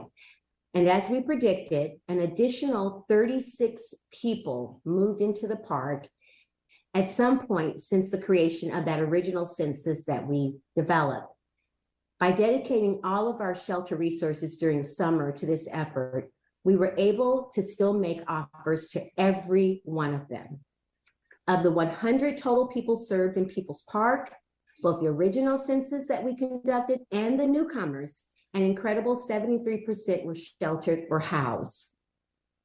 Of the 60 people sheltered, 45 moved into the Rodeway Inn, 14 moved into Horizon, and one person moved to transitional housing. 13 people have been permanently housed, with five moving into subsidized housing and eight self-resolved. 23 additional clients relocated from the park, only four remained on the morning of the closure. Next slide, please. So during the homeless response team's outreach, we found that 67%, that's 67 of the 100 of clients observed at the park received a coordinated entry assessment, giving us more complete picture of who was staying in the People's Park. Housing and crisis assessments are used to determine who is the most vulnerable in our community. And that allows us to triage our resources to the households that are in the most need. A person surveyed in the park as you can see on the slide. 43% had a developmental health condition, 51% had a physical health condition, 66% had a substance use condition, and 82% had a mental health condition. Moreover, of those who completed the assessment, 59 of the 67 were considered chronically homeless, meaning they had experienced homelessness for at least a year while struggling with a disabling condition. As you can see, this was extremely vulnerable and challenged population, making the outcomes that, that much more impressive. Next slide, please. From this slide on, the data reflect all the work that the team has performed throughout the city since September 2021. So everything from now that I'll speak about is throughout the city since September of 2021.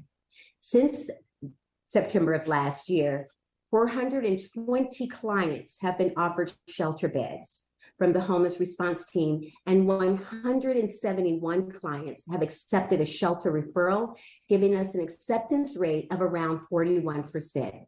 It should be noted, though, however, that when we were able to pair offers of non-congregate shelters, such as the Rodeway Inn or the winter shelter relief vouchers at the Berkeley Inn, to an encampment enclosure, we saw our shelter acceptance rate jump to between 85 to 88%.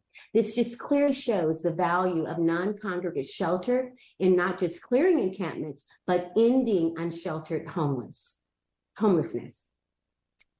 Next slide, please. Our second outcome that we track is to measure our homeless response team success is that dangerous encampments are not inevitable in the city.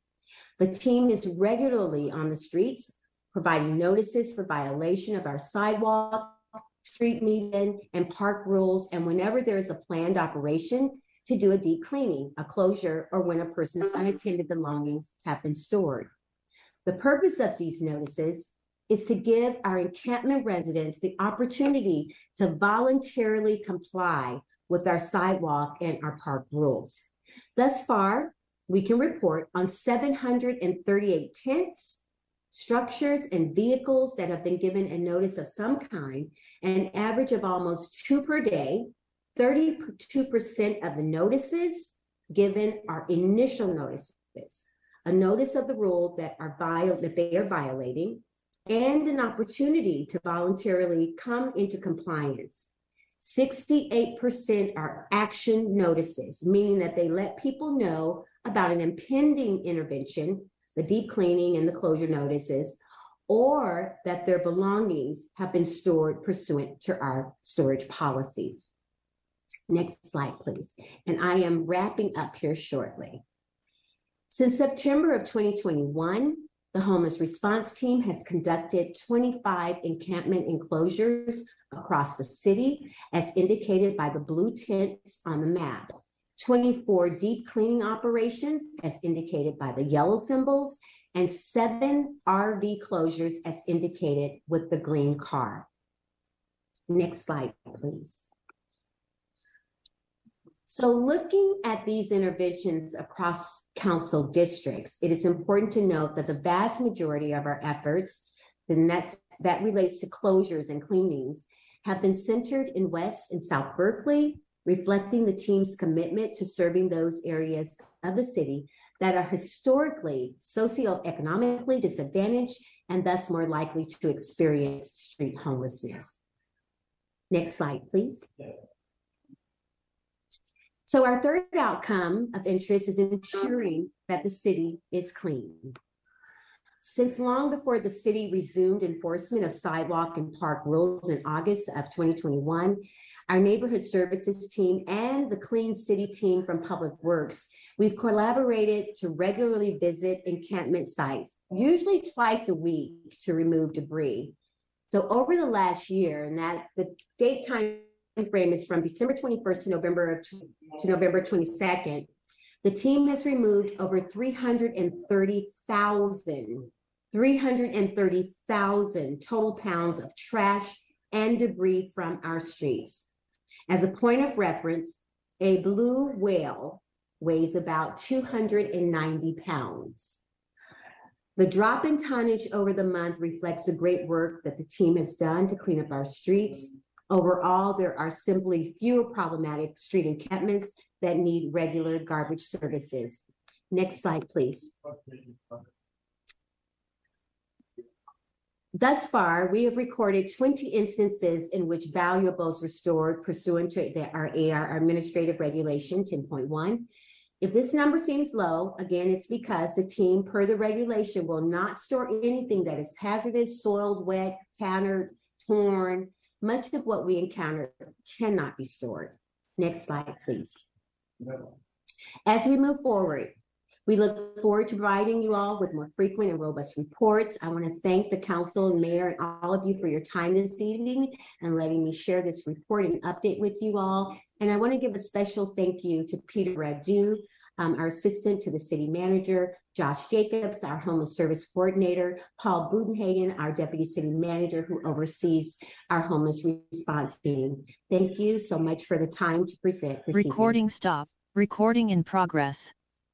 Thank you so very much. Okay, colleagues, if there are any questions on the city manager's presentation, I would uh, recommend that um, you um, send them in writing or uh, provide them offline to the city manager. And thank you, city manager, for the presentation. Okay, we'll now proceed to the next order of business, which is public comment on non-agenda matters. This is an opportunity for any attendee to address anything that is not on our city council agenda tonight. Um, the way we'll conduct this public comment period is if there are five or fewer speakers, each speaker will be allotted two minutes each. If there are more than five people that wish to speak, um, up to 10 people, each uh, person will be allotted one minute. And so we're going to call on the raised hands on Zoom. So are there any public comments on non-agenda matters? If so, please raise your hand now. Okay, I see we have three raised hands. Four. Um, we'll go first to counter counter Akis. Counter Akis. You should now be able to speak. Hello, can you hear me? Yes. Thank you. Um, I was I was struck by Ben Bartlett's um, comment today that Berkeley is a far left town, and I have to say that I I I find that very interesting. We we're seeing a we're witnessing a railway strike, or not a railway strike, a crushing of railway workers, and I think you know it's it's it's surprising to me how conservative uh, Berkeley has become as it's gentrified. And certainly looking at the room um, at City Council today, it's it's it's really shocking.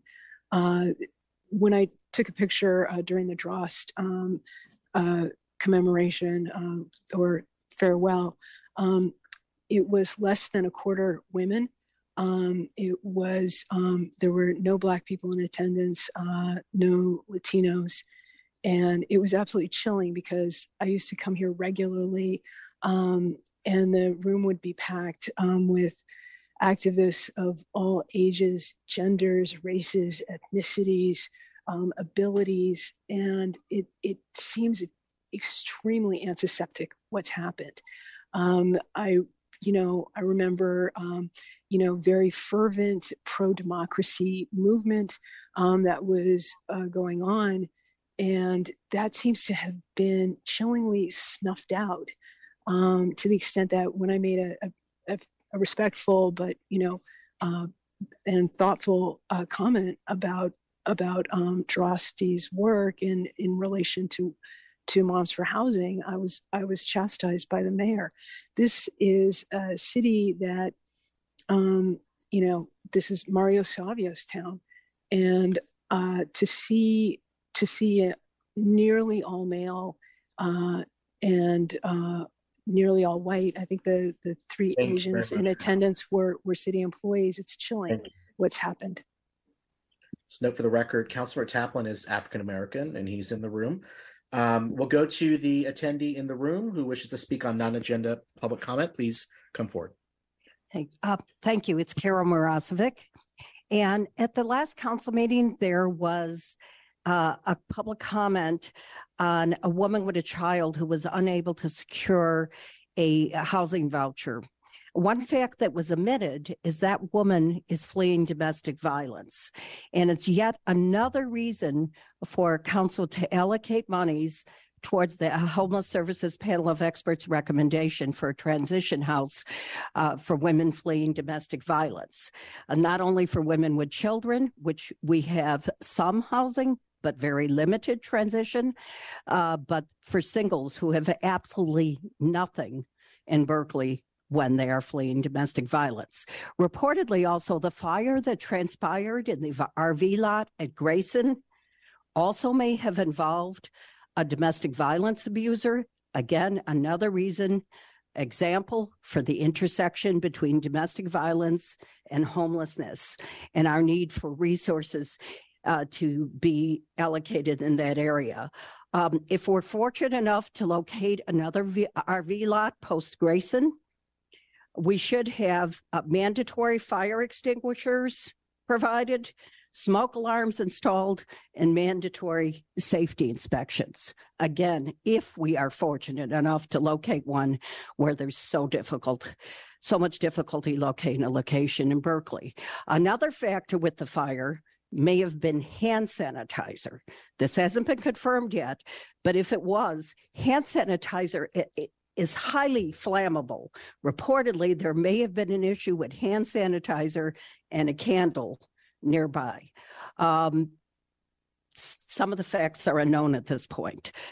Uh, but hand sanitizer is broadly distributed by the city among the unhoused.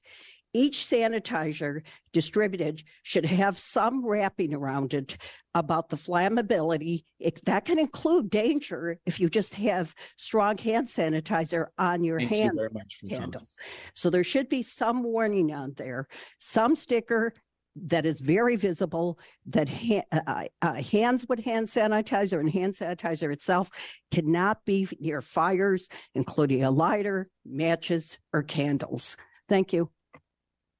Okay, we'll go to our speakers on Zoom. Our next speaker is Alana Auerbach. Hi, good evening, everyone. This is Ilana Auerbach. Um, I wanted to respond to the city manager's um, comments. And uh, first, uh, she mentioned that they're not, the homeless response team is not pushing encampments from one corner to the next. Well, uh, city manager, I don't think you're then out on the streets in Berkeley because that's exactly what's happening. That's exactly what's happening um, here in Berkeley. Um, if you're following where the homeless response team go and then what happens, um, then you mentioned People's Park. Well, People's Park is more full than I've ever seen it. Um, it's also rampant with drugs. I have never seen so much drug use um, in the, I've been going there at least once a week for the past um, probably eight months or so. And um, it, it is now run, it's, it's run by a drug lord essentially, and it, it has been for a long time. And the, the Berkeley Police Department know who this person is the UCPD know who this person is, and yet it continues. Um, there's violence. There's violence that's um, directed by the person who's running the park, who is a drug lord. So um, more and more people are going. Unhoused people are are, are going to People's Park now. It's um, so perhaps some of those funds from the um, ceasefire program I don't know what's happening with that with the Berkeley Police Department. I would really encourage you to move that to community efforts and community efforts to also perhaps free People's Park from the the powers that are now um, occupying the park and and ruling it with the drugs. The other thing I wanted to talk about was the the, Ms. Auerbach, your time is up. you can Please wrap up. Oh, the, the one last thing I wanted to say is that unhoused people are given food, which is wonderful from lots of different places, but they're mostly in plastic containers. And so we would seriously decrease the amount of trash by providing compostable containers. Thank you. Uh, we'll go next to Healthy Black Families. You Should now be able to speak. Thank you. Um, and good evening to you, um, Council. I just wanted to check in with you as Healthy Black Families works with the Office of the Mayor and the San Francisco Foundation's Partnerships for the Bay's Future Breakthrough Grant to develop and execute a strategy to identify, document, group, prioritize, prototype, and deliver community prior priorities to BART and the city of Berkeley around the Adeline corridor and Ashby BART development.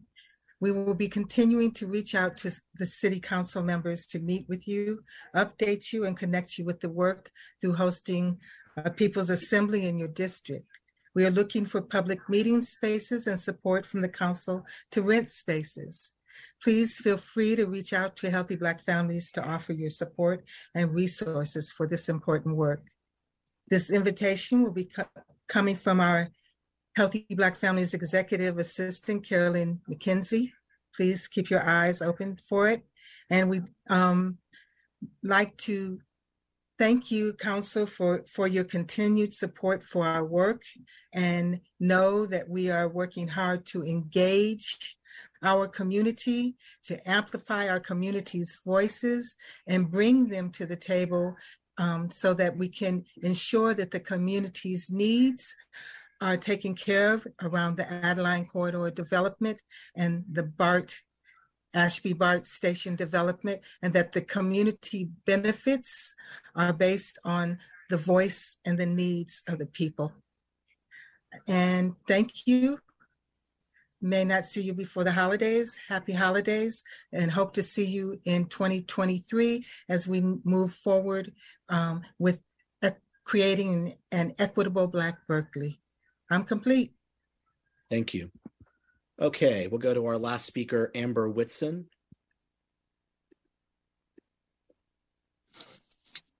Hi, can you hear me? Yes, we can. Okay. Um, I wanted to comment also on the city manager's comments, just briefly. Um, the statement that the shelter acceptance rate went up. Uh, when the encampment at Eighth and Harrison was closed this past February is it's a uh, a miscommunication of the a misinterpretation, whatever you want to call it, of the facts. Those people were given 30 day hotel vouchers, one 30 day hotel voucher per person, and most of damn near all of their belongings were thrown away. So you're talking February when it was cold out, people were given the option to start from scratch and still be on the streets, or start from scratch a month later and have that month to be able to gather things to be able to live on the streets with, such as blankets and tents and such that they would need to live on the streets when it's cold out. Um, so to say the shelter shelter acceptance rate went up when that camp closed is it's a gross manipulation uh, of the facts. Those people were I wouldn't call that offering them shelter, and I wouldn't say they accepted shelter. They chose the less harmful option that they were faced with because they were going to accept they were going to have no choice but to accept that their belongings were being thrown away. I just, I mean, I have lots of issues with lots of stuff that was said in that report, but that is the most blatantly false one. That's all. Thank you. I don't see any other attendees with their hands raised for a non-agenda public comment. We will have another public, public comment period at the conclusion of our meeting uh, for those that have not previously spoken. So we'll now proceed to the consent calendar. And I'd like to recognize the city manager. I understand there's an item that you would like to continue or remove. Uh, let's see. Item 10. Yes, Mr. Mayor, I'd like to remove item ten from the agenda this evening and will return at a later time. Thank you. Item 10 is the citywide affordable housing requirements that will return, think, in the beginning of the year.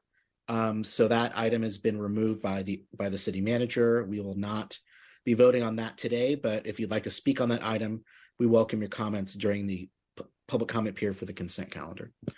Okay, are there any um questions or comments on the consent calendar?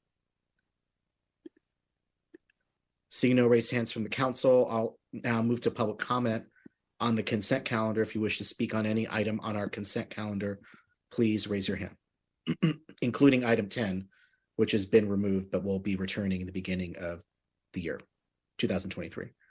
Okay, Kit Saganor is our first speaker. Good evening. I want to speak in support of item six, um, the Office of Racial Equity, Reemployment and Guaranteeing Income Programs, um, looking for the, to add this feature to the criminal justice reentry employment programs. Um, and this is a, a really, really, um, excellent thing. I'm very, um, grateful to, um, um, board member uh, Taplin for bringing this forward. Of course, I'm eager to see it at an implementation phase rather than a planning phase. Um, but I think this is a, a really important item for everyone. Uh, and I, I just want to point out that we all lose out um, when folks who have been previously incarcerated are uh, denigrated, uh, not supported, um, not given the uh, the support and opportunities to move forward. We lose the skills, we lose the talents of people who really have a lot to offer, uh, and we really push people back towards towards uh, reoffending and, and re-incarceration, which is, you know, to nobody's benefit.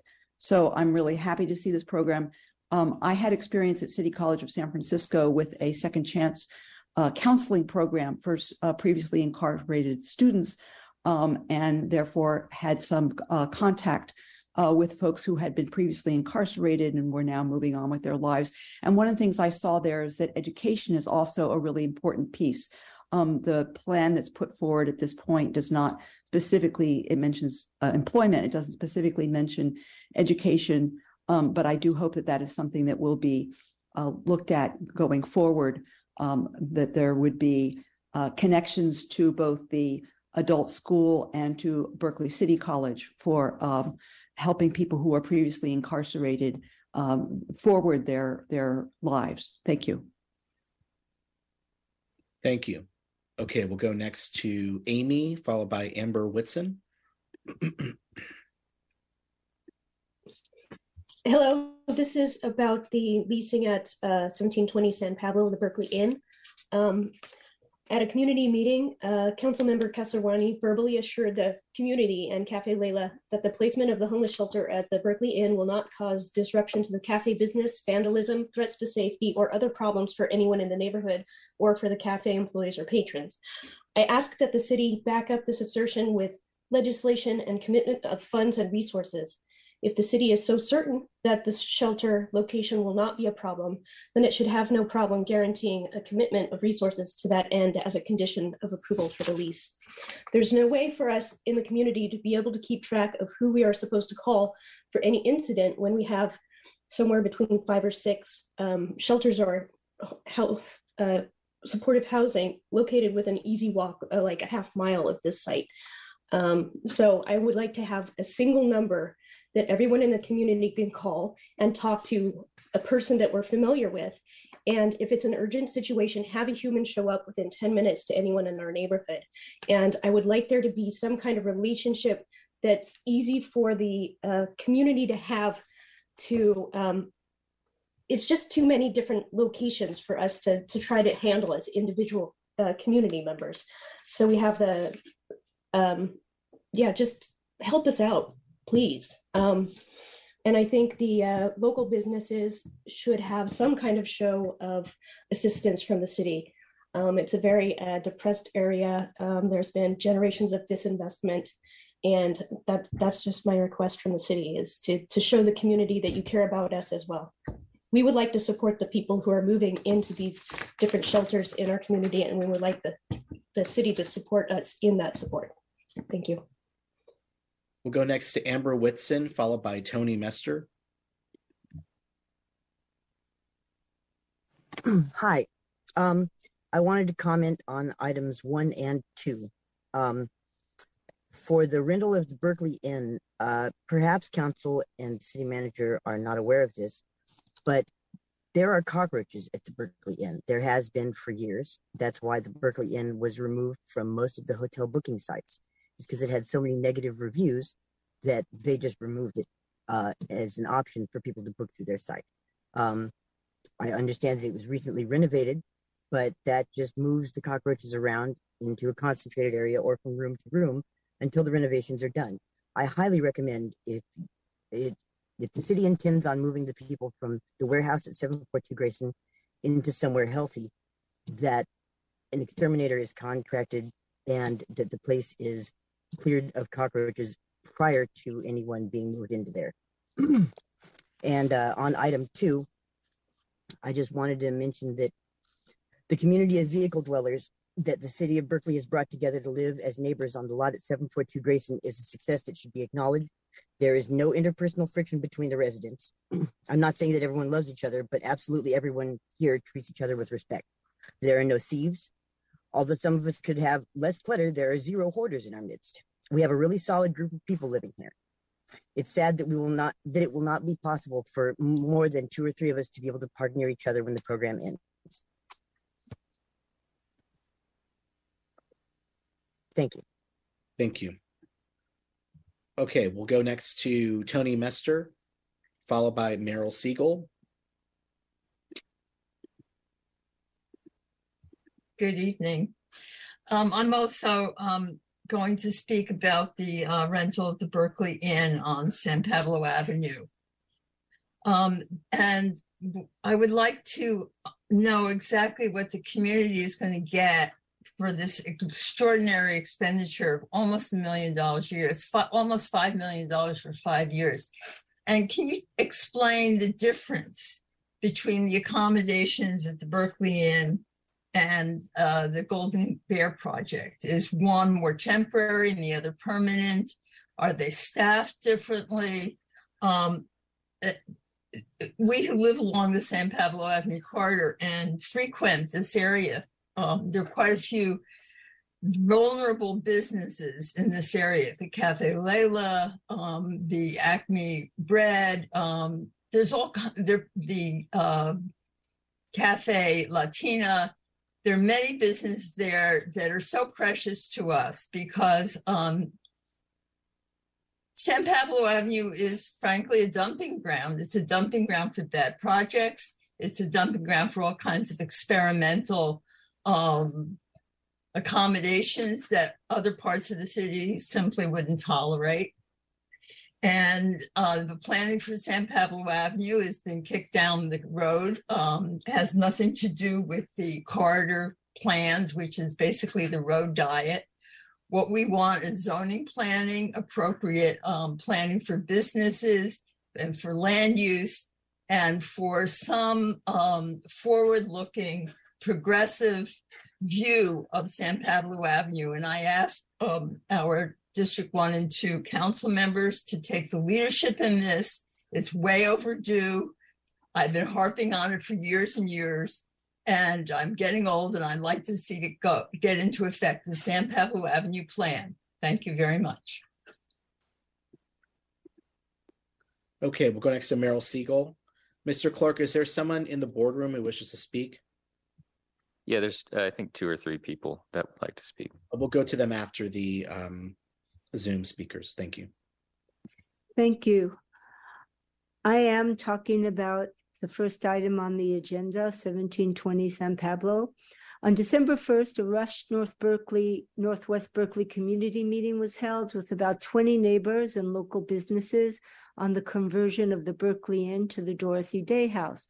Months earlier, the same community was hastily apprised of the Golden Bear conversion plan to low income and supportive housing. The two projects are about a block and a half away from each other, and there's almost nothing in between.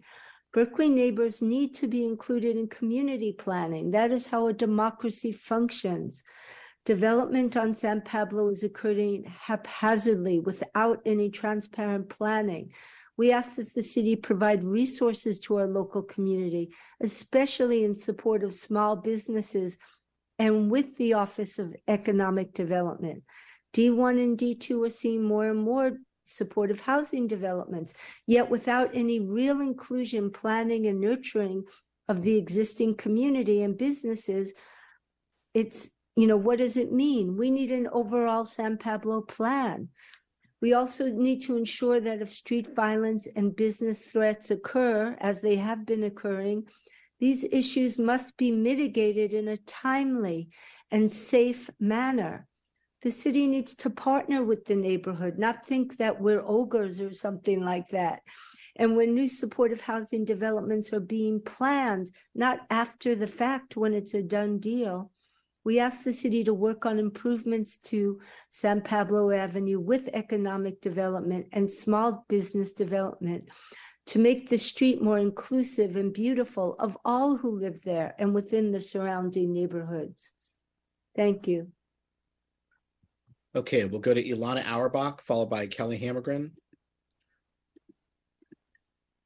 Hi, everyone again. Um, I wanted to speak on item number two. I want to thank you all for extending the lease um, at um, the Horizon Shelter through June and uh, moving folks to Berkeley Inn or wherever they, they can be housed.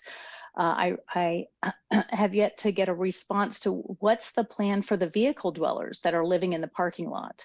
I know we heard from one of the residents who um, says that they have an actual community um, that really tends and cares for each other. And why are you not extending the lease at the parking lot as well? So these people can have a place to stay and not booting them out at the end of December when it's cold and it's rainy and you're going to disperse them and cause a lot of harm and and and trauma. So I, I really urge you to extend the lease and then come up with a, a plan. I know it's hard to find a parking lot to um, house, you know, ha have these people have a permanent housing, but but it's possible if there is a will. If you, as the city council members, as the leaders of our community, are willing to look after, yes, the people who are living in the Horizon Center, but also the people who are ve vehicle dwellers and put all of your heart and your mind and your imagination and your brilliance towards finding a place for them, I really feel like you could do it. So please take care of, of these people. Thank you. Kelly Hammergren, followed by Healthy Black Families. Oh, thank you. So this is the time to comment on item ten? Yes. Okay. Uh, so I have some concerns about item ten, the way this appeared on the agenda, and um, I would really lo- like to see that we are pushing for inclusionary housing in our projects. That's going to get us more housing the fastest. And um, I'm concerned that the rate that was set is too low. I certainly support going to square foot instead of counting dwellings. That's a change we need to make, especially the way it looks like the system is being gamed with these uh, very with large numbers of bedrooms and units. So we need to take care of that. Uh, but I still feel that that fee is way too low. I'm also very concerned about escaping an in fee and providing an alternate place for the city to build at some point in the future. I, I see that as, you know, we're really confined in, in the city of Berkeley. There isn't a lot of available land, and I don't see this as a great benefit to the city. Uh, we get a piece of property, then we can't build on it, then we sell it. I mean, it just delays everything. So I, I would um, hope that that gets removed when this comes back. Um, I also wanted to comment on item six. Um, I did attend the committee meeting and I was disappointed that the offering of employment opportunities was removed and turned into a report. And rather than a report, if we're really going to do the right thing in our community for our formerly incarcerated persons, I'd like us to be looking at employment opportunities, in particular, the fire department. We did discuss that at the meeting, and I would hope that there would be further research for the people who fought firefighters, who fought wildfires for the state. Thank you for letting me go over a few seconds. Okay. Healthy Black Families, followed by Christopher Kroll. Then we'll go to the speakers in the boardroom. Healthy Black Families, you should now be able to speak. Good evening again, um, council. I am here to speak in support of I, um, item six. Um, As a mother who has lost a son to intracommunal violence and a mother of six sons and a dau- daughter all raised in Berkeley, I'm mostly in support of this item. Um, I urge you to pass whatever we can do to um, combat violence in our community. I'd like to add that Black youth and younger adults are an important community resource and social capital for the city of Berkeley.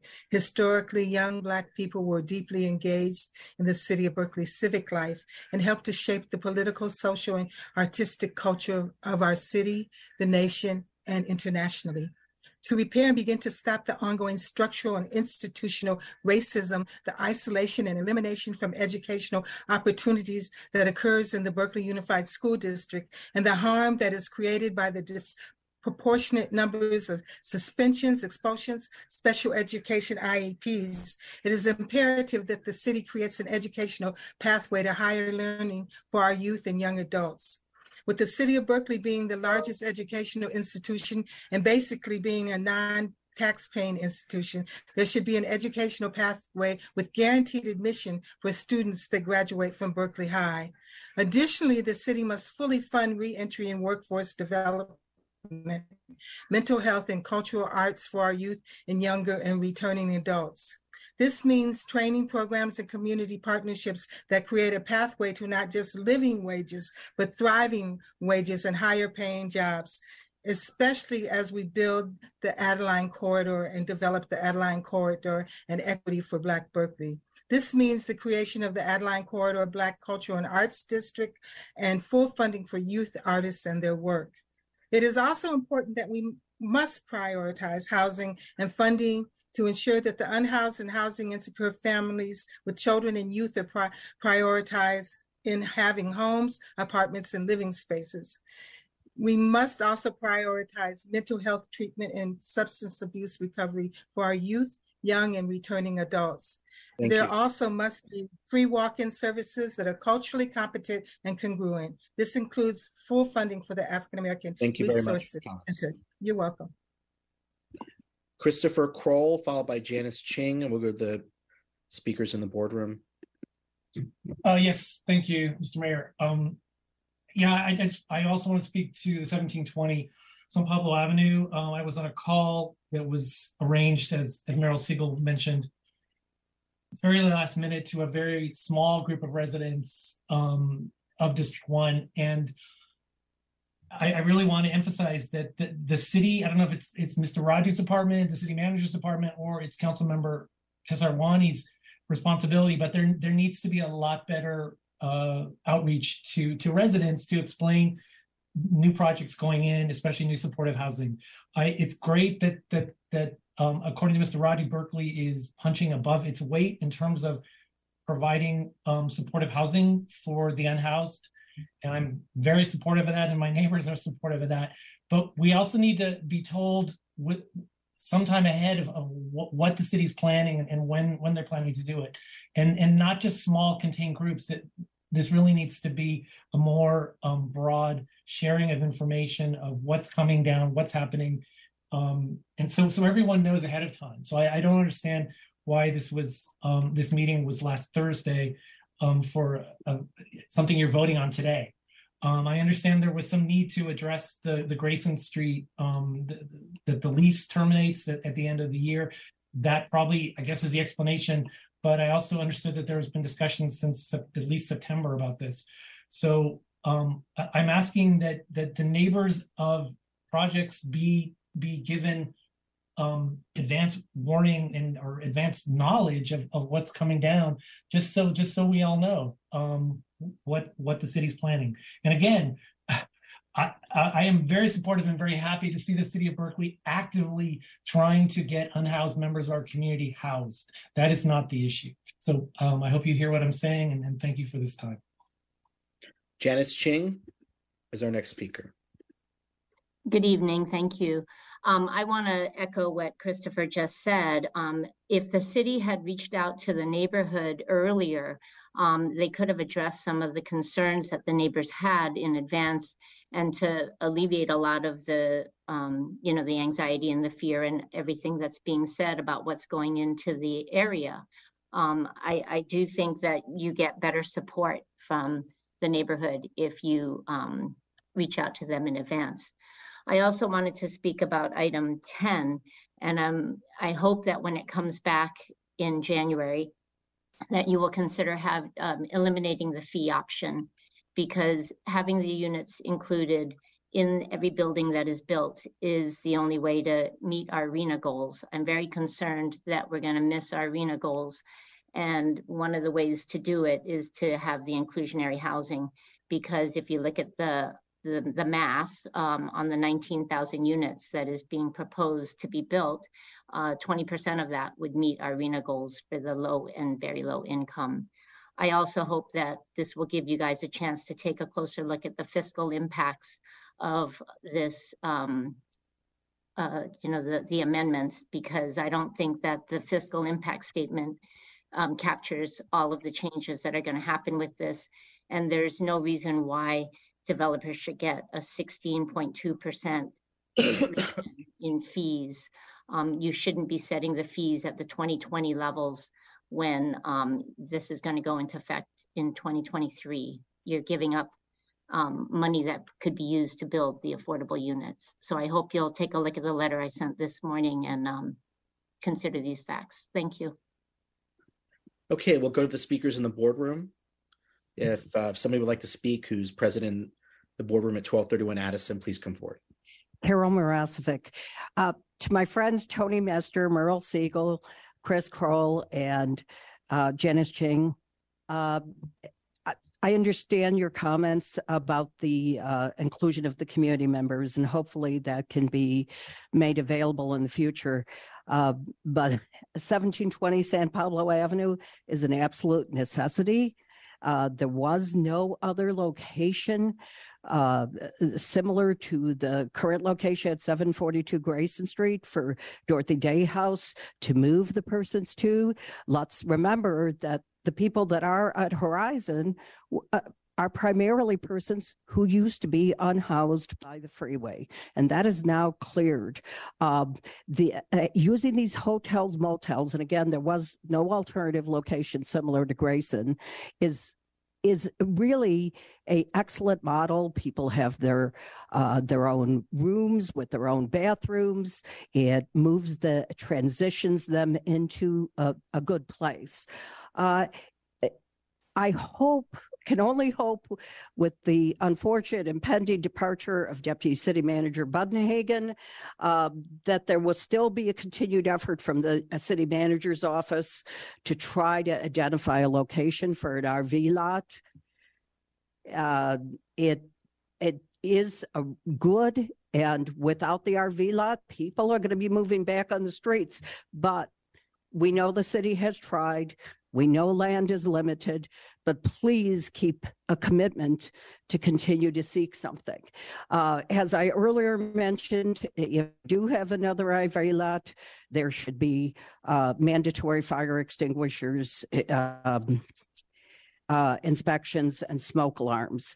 Uh, just quickly, as far as the Office of Racial Equity, great idea hope that you know that we look at our current providers that we move streamline this as much as possible and don't spend years with consultants uh, that uh, domestic violence be included with domestic violence protection services are uh, formerly incarcerated uh, need these programs but employment is critical for our formerly incarcerated, for our unhoused, and for just about everybody in our community. And right now, our mental health crisis response is only the police. Thank you.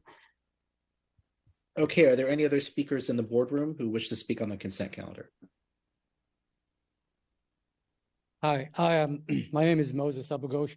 I own Cafe Leila down the street on seventeen twenty-four San Pablo Avenue. If you notice my ear, my eye, my back, a homeless guy came in and stabbed me in the face, took my ear off, stabbed me in the back. And then I had seven operation on my eye. I'm half blind in my eye. Two days ago, a homeless guy walked into a place with a knife, butcher a nine-year-old and a twenty-five-year-old. This is a matter of time before that's gonna happen to us. We had to close our restaurants at three o'clock now because of safety issue. Half my employees don't want to work because it's completely unsafe. So we have seventeen employees that've been with me for eleven years or more. We've been in this neighborhood for seventeen years. We took care of our neighbors. We did everything we can to make this place for them a home. And we love them and love us. They are my family. And we want to continue being there, but we want to be safe. We want my employees to be safe. We want our neighbor to be safe. And it's completely crazy that they're going to do this. Since they start doing that, nothing but trouble. Our, my place got broken into seven times. Our tip jar get, get stolen almost every single day. People, every single day we have problem with them. We stop calling the police because it's endless. My tables get broken, everything get broken. My customer get harassed every single day. The, the other thing, the most important thing also, the family who lived in the hotel, that they've been in the hotel for several years, working 24 hour shift, one shift, 24 hours, and now they're on the street. Nobody's helping them. Two kids and a husband and wife. They're by themselves now. She's crying every single day. I talked to her before I came here. She looks depressed. The husband looked depressed. They have nowhere to go. They want to go all the way in Richmond, one room for four people because they've been staying in the hotel for a couple of dollars and they work 24 hours. They get up in the middle of the night, and I think it's highly illegal. And we to reward the owner, we're going to give them hundreds of thousands of dollars. Here's uh, hundreds of thousands of dollars, even though he had four people in one room, paying him one salary, working 24 7. So I just, before we even we reward this person, before we even go there, we just want to be safe. I don't mind having neighbors there, but we have a lot of homeless people come in and they're wonderful. But we, we're not qualified to deal with drug addicts and people with health, with health, with mental issues. We're not qualified to do that. They're not doing anything about it. So please, just give us some safety, keep us alive, and then help the family that almost on the street. We're taking something beautiful and breaking it. We want to help the broken stuff, but why should we break something that's already that's already there? We shouldn't break them. We should help them. Thank you. Thank you. Were there any other speakers in the boardroom who have not spoken who would like to speak on a consent item? Please come forward. Good evening. I'm Ben Mohammed. I have been, I haven't been to council meeting for decades. Things have changed, really. You are more tamed, you guys, which is good. Um, uh, Housing is a right, really.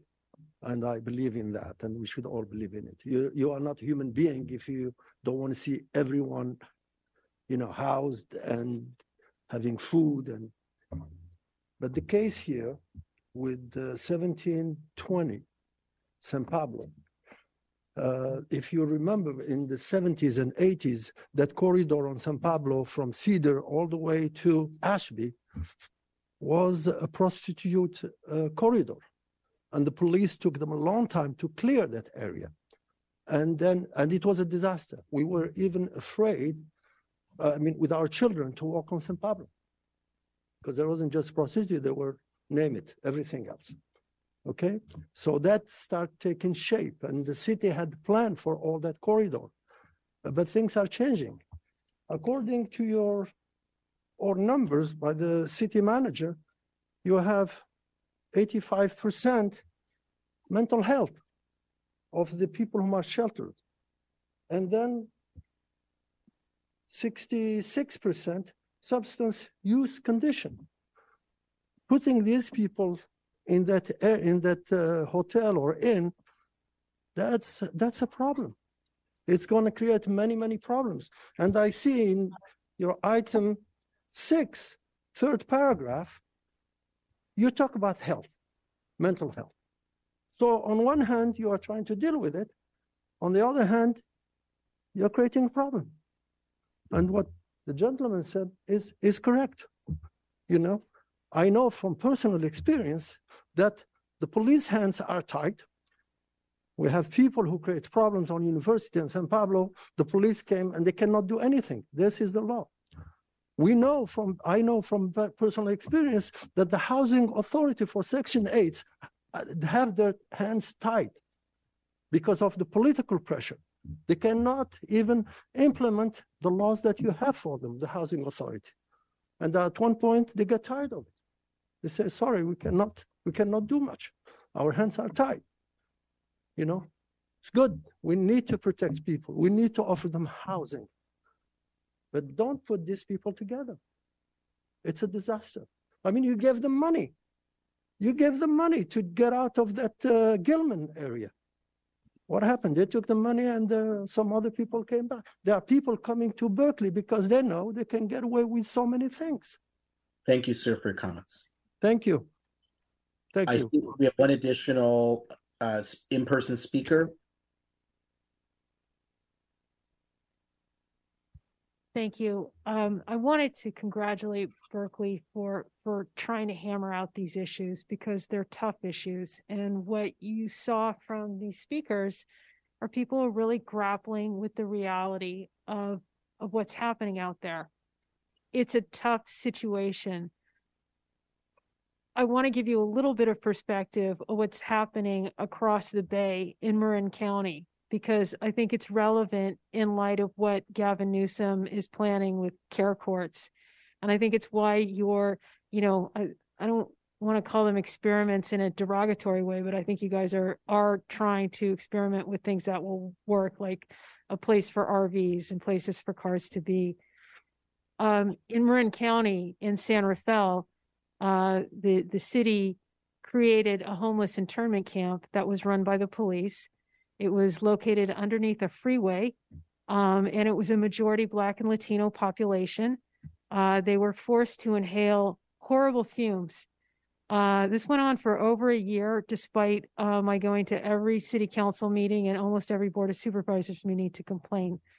Uh, the, the people who were kept there, uh, some of them were veterans, Black veterans. Um, many of them had been uh, racially discriminated against in the county. They were from the county. Uh, and um, they finally shut it down and they didn't have anywhere for people to go. So the people were just dispersed back onto the street. But in the meantime, because this internment camp had no bathrooms, no hot or cold running water, it had no emergency medical equipment, which is how uh, a 65 year old woman who had been a resident there died on December 9th in 2021. Um, this was an, uh, you know, people got really sick. on top of the noise, the, the decibel level there was over 90 most of the time. It was insane. People are now hard of hearing who were kept there. And people were kept there for a very long time. So I understand that this is difficult. And my heart goes out to the people who spoke and and to the people who are unhoused. But I congratulate you for grappling with this because it's it's not easy, but it's what you're doing. You're trying to do it right. Thank you. Are there any other attendees in the boardroom that wish to speak?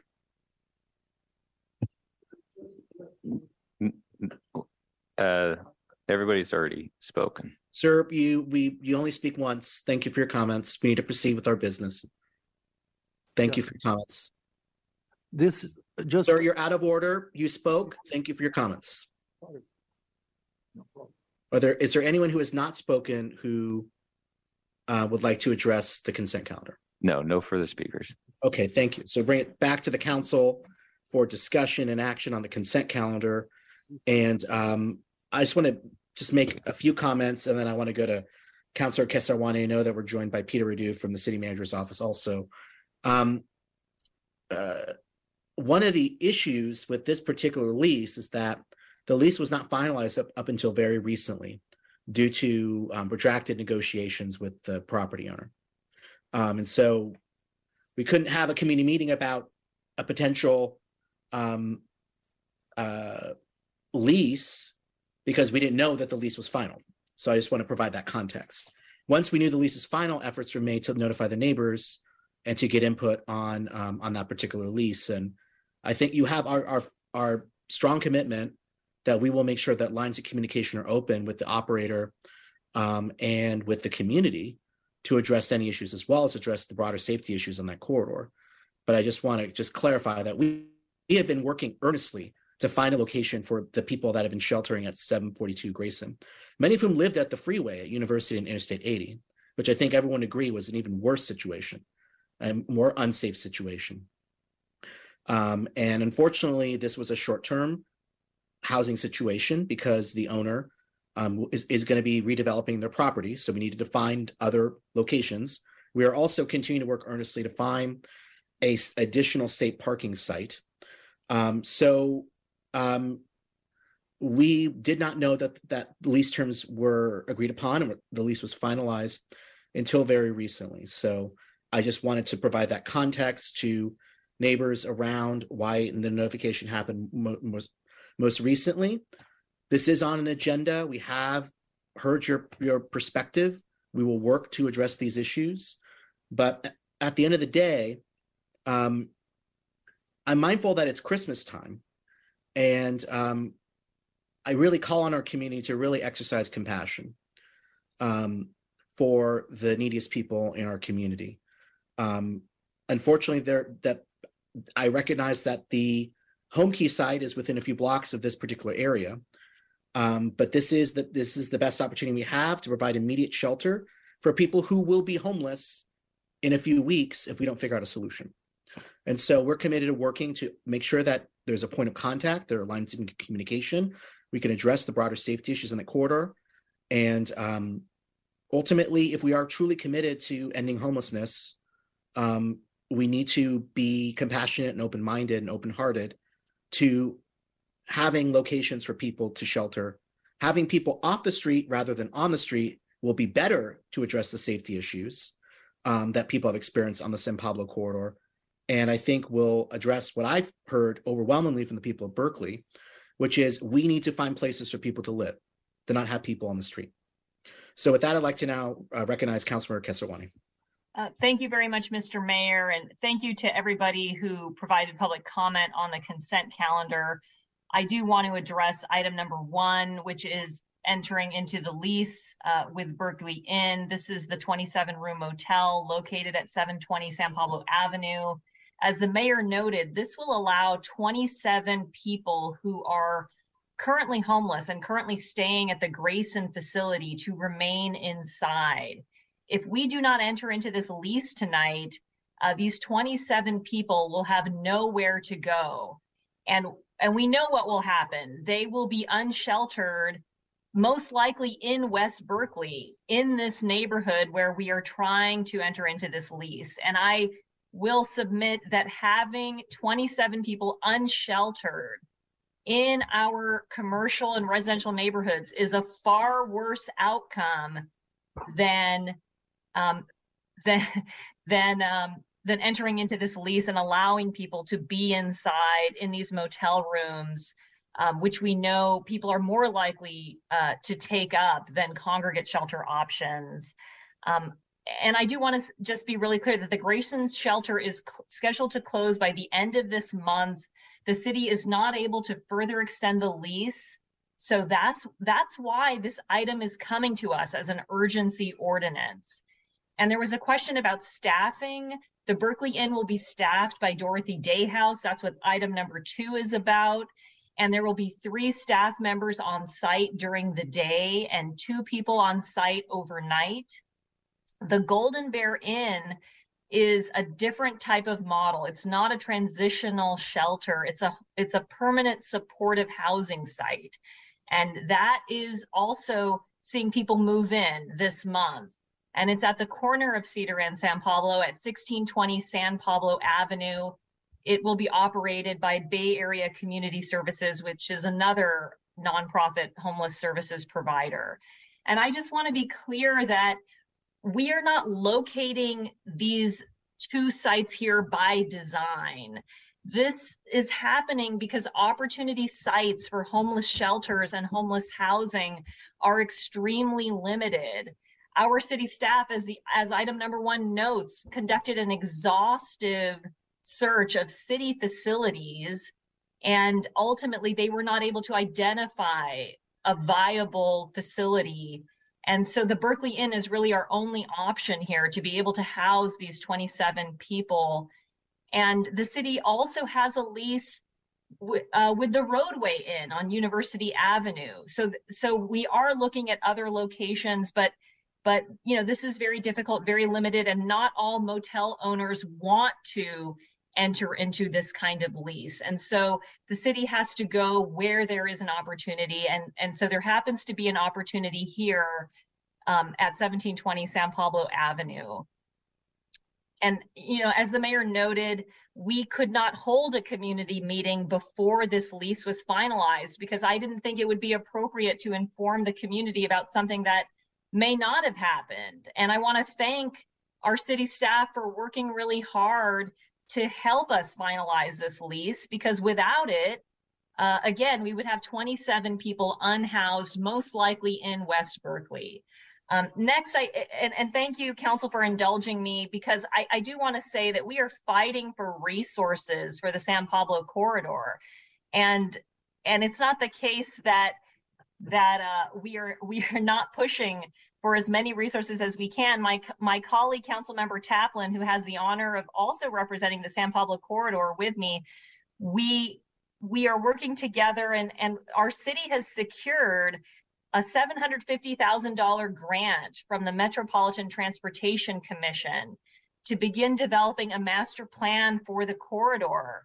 And some of what I've heard in emails to the council is a concern for uh, the retail sector on the corridor. And what we are going to do with these funds, a component of this is related to economic development and supporting small business recruitment and retention. So this is very much on our radar and, and we have, this grant has been in process for some time and we really hope to make a great deal of progress and hopefully we can transfer the the lessons learned of, about supporting small businesses to other commercial corridors. So that's 750,000 that we are going to be investing in this corridor. I also want to note that Caltrans and the Alameda County Transportation Commission are in the process of making safety improvements for bicyclists and pedestrians on this corridor. We have the Hawk Beacon lights at Virginia and Hearst that have been installed, and we will see them activated uh, by the end of January. Um, and then finally, I do want to just note safety, and I want to thank Moses for being at the council meeting in the chambers. Um, you know, Cafe Leila is an to me, it's an anchor business of this neighborhood and of this corridor. And And we want you, uh, Moses, and your employees, we want everyone to feel safe. And I think that there is room, obviously, there's room for improvement in terms of safety on this block and the 1600 block of San Pablo Avenue.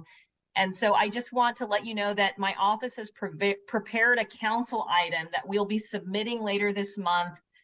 We've talked to the city manager about this, and we're going to be requesting a security assessment of both blocks to be conducted within two months um, so that we can have our, our police department look at, at these two blocks and we will have another community meeting soon to hear your about your specific security concerns and then we will implement safety improvements on these two blocks. That's the, the purpose and plan for that council item that I will introduce separately uh, because uh, uh, we're talking about the lease item tonight. And so we're not going to introduce a separate item. But I, I want you to know that the security of the corridor is very much on my radar. Um, and then finally, uh, Moses brought up a family who is currently residing at the Berkeley Inn. And so, Mr. Radu, I see you're on the call. Can you give us the latest update of, of the information that the city has about this family?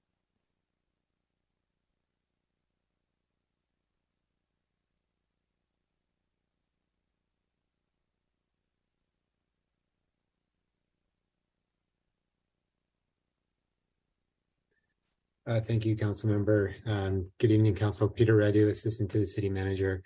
Uh, yes, it's uh, my understanding that earlier today, uh, the family was able to sign a lease uh, and that they will be voluntarily relocating to other permanent housing um, by the time the city assumes the premises.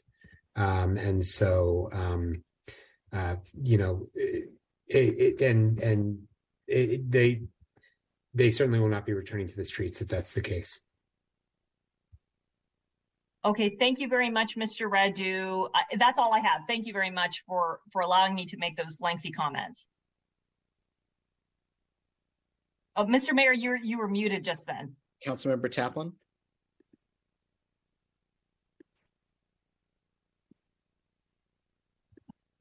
Thank you. Um, on items one and two, I want to thank city staff and city manager, as well as BACS and Dorothy Day. I also want to commend Councilor Kesarwani for her leadership. Um, we share West Berkeley, and I look very, I very much look forward to working with you, Councilor Kesarwani, to move San Pablo Avenue plan forward. On item six, I want to thank my co-sponsors, Vice Mayor Harrison, Councilmember Hahn, and Councilmember Robinson, as well as the Health and Life Enrichment Committee, um, Dr. Warhuus from HHCS, and uh, many community members who offered uh, their time and their insight um, to help improve and support this item. Thank you very much. Vice Mayor Harrison. Sorry, my, my apologies. I also want to uh, really acknowledge and thank the Reimagine Community Task Force Committee. Uh, Reimagine Community Safety Task Force. There we go. Thanks. Thank you. Vice Mayor. Harrison. Uh, yeah, um, I, my thanks go out to Councilmember Taplin for this, um, item on trying to deal with people who are coming out of the criminal justice system. When I worked in the court system, AB 109 was passed, reimagining criminal justice, and different counties reacted to that differently. I felt San Francisco did a very good job of providing housing and job services. Uh, places like Fresno just built jails, anticipating they would just re incarcerate people at a local level. Alameda County has had sort of a mixed record. I'm a bit disappointed in our county. Um, the report goes into some length about the job programs that are are have been attempted to be offered there. And I would encourage the city uh, management to continue to look at job opportunities within our city for people that are that are re-entering. I appreciate uh, Ms. Hamburger particularly mentioning firefighters who have worked through the criminal justice system on fighting fires for decades. These are not scary people. They have done their time. They're out of jail. They need our support. And I, I just really think that without purpose and work, people will end up returning to the streets into the system. So I really hope that we'll focus a lot on this job piece. Um, I want to say on number 10, thank you to um, uh, Jordan Klein for pulling the item. I know he's had a lot of communication with different council members about um, issues. My primary issue has to do with the, um, the, the steep discounting of the fee. in particular because I'm concerned that we will upset the balance that was found in the old Nexus study between the percent of units and the fee, which were carefully calculated together. If we discount the fee too much, people will pay the fee even more than they do now, rather than building the inclusionary housing. And when that happens, we have lengthy delays in us being able to purchase land, build housing, et cetera. And we also don't have housing that's evenly distributed throughout our city. We care about fair housing. We want affordable housing in all of these buildings, not just in certain neighborhoods where we're able to buy land. So I hope that this fee issue will be looked at more carefully, especially vis-a-vis the percent requirement for units within the buildings. Um, so thank you for um, giving us a little more time to work on that. Thank you very much. Councilmember Hahn.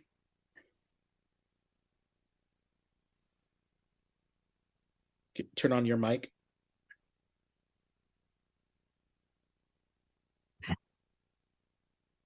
Thank you. Thank you very much. I, I wanted to just start by uh, thanking uh, Peter Radu and his associates for the exhaustive work that they have done to try to find a location for folks who are no longer going to be able to stay at the Horizon um, location. I, I also want to thank the uh, landlords who let us uh, have that Horizon shelter for so long, and it's been extended a couple of times, which has been a great thing. But we always knew that it was going to be for a limited amount of time, and finding alternatives has been really extremely difficult. And I, I know how much work our staff has done and how deeply committed they are to finding shelter for the folks who are at the Horizon uh, location. And I know that they're working diligently as well to try and see if we can figure out something for the, the folks who are in RVs and, and other vehicles at that location. But I don't know, I, don't think the public is, is able to really comprehend um, how little land and opportunity we have for shelters and for housing people who are homeless. Yet it is the only solution that we have to the terrible human rights catastrophe of homelessness and the impacts that that catastrophe has on everyone in our community, not just the homeless, but but those who are privileged to be housed. And so I, I just want to commend them for their their persistence and diligence and the huge amount of time and effort that has gone into this. Um, I'm also um, very happy to see the extension at the Horizon Shelter for the Safe RV program operations. Um, and I want to also thank Councilmember Taplin for item six, the Office of Racial Equity, Reentry Employment and Guaranteed Income. Um, it's a really important piece of work that we should be doing here in Berkeley. Really appreciate your introducing this, including me as a co-sponsor. And it was really, um, I think, a great process in the Health and Life Enrichment Committee to work with and engage staff and and arrive at something that actually uh, has a has a good chance of being implemented. So I want to thank you and thank staff for their help with that. I'll move the consent calendar is amended. Is there a second? Excuse me? Second, I was moving the consent calendar. We need to act on the consent calendar. Um, okay, seeing no additional raised hands, I'll ask the clerk to please call the roll. Okay, to approve the consent calendar, Councilmember Kesarwani, yes. Taplin, Yes. Bartlett, Yes. Harrison, Yes. Hahn, Yes. Wengraf, Yes. Robinson, Yes. Droste, Yes. and Mayor Arreguín. Yes. Okay, motion carries. Motion carries unanimously. Thank you. We need to take a 10 minute captioner break. Um, so we'll be back at 8:57. Thank you very much. Recording stopped.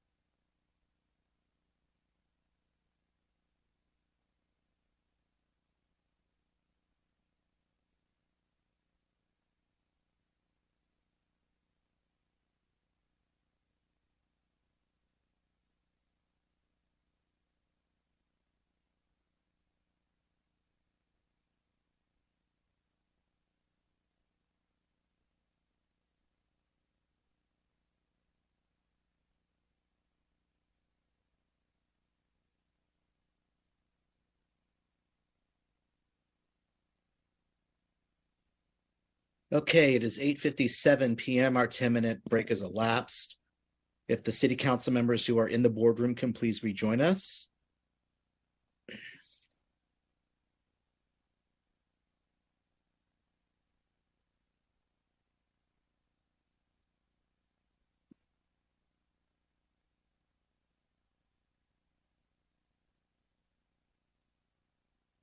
Recording in progress. And if the members of the council on Zoom can also rejoin us. Thank you. Okay, we do have a quorum present.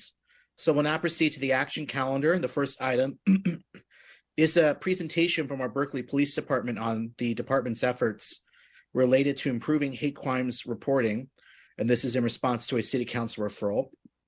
And so I now like to um, turn the meeting over to our uh, interim chief of police, Jennifer Lewis. I believe um, will be um, kicking off the presentation.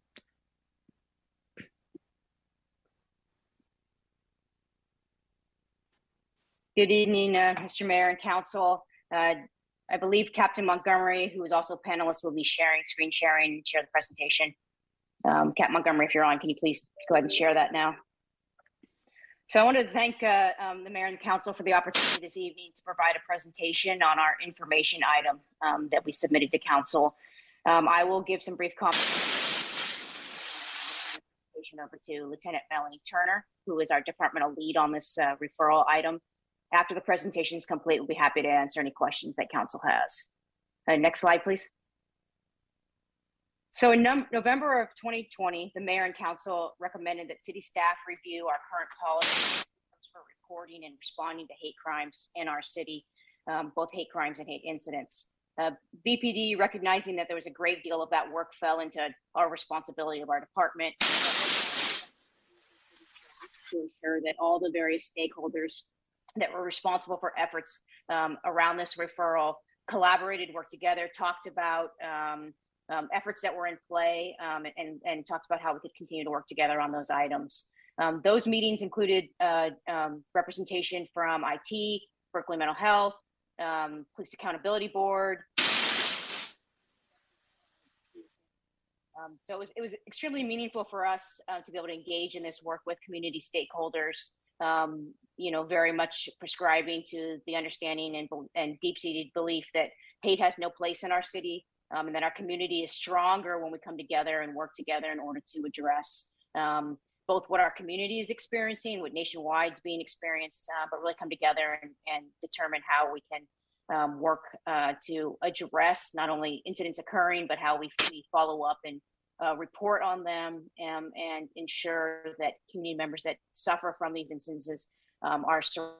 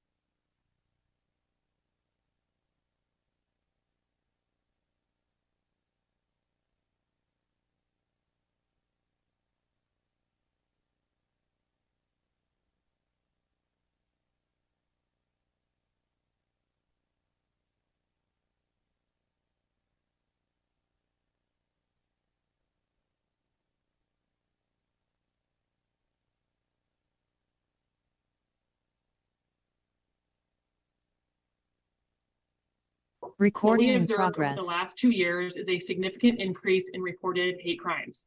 With this data, it can help us understand the overall problem and we can start to identify if crimes are rising, if people are more comfortable with coming forward to report being a victim, or if it's a combination of both. Next slide, please. This chart shows hate crimes that occurred in our city over the last six years. The more recent incidents are marked by the darker points you'll see that there has been an increase in crimes reported downtown.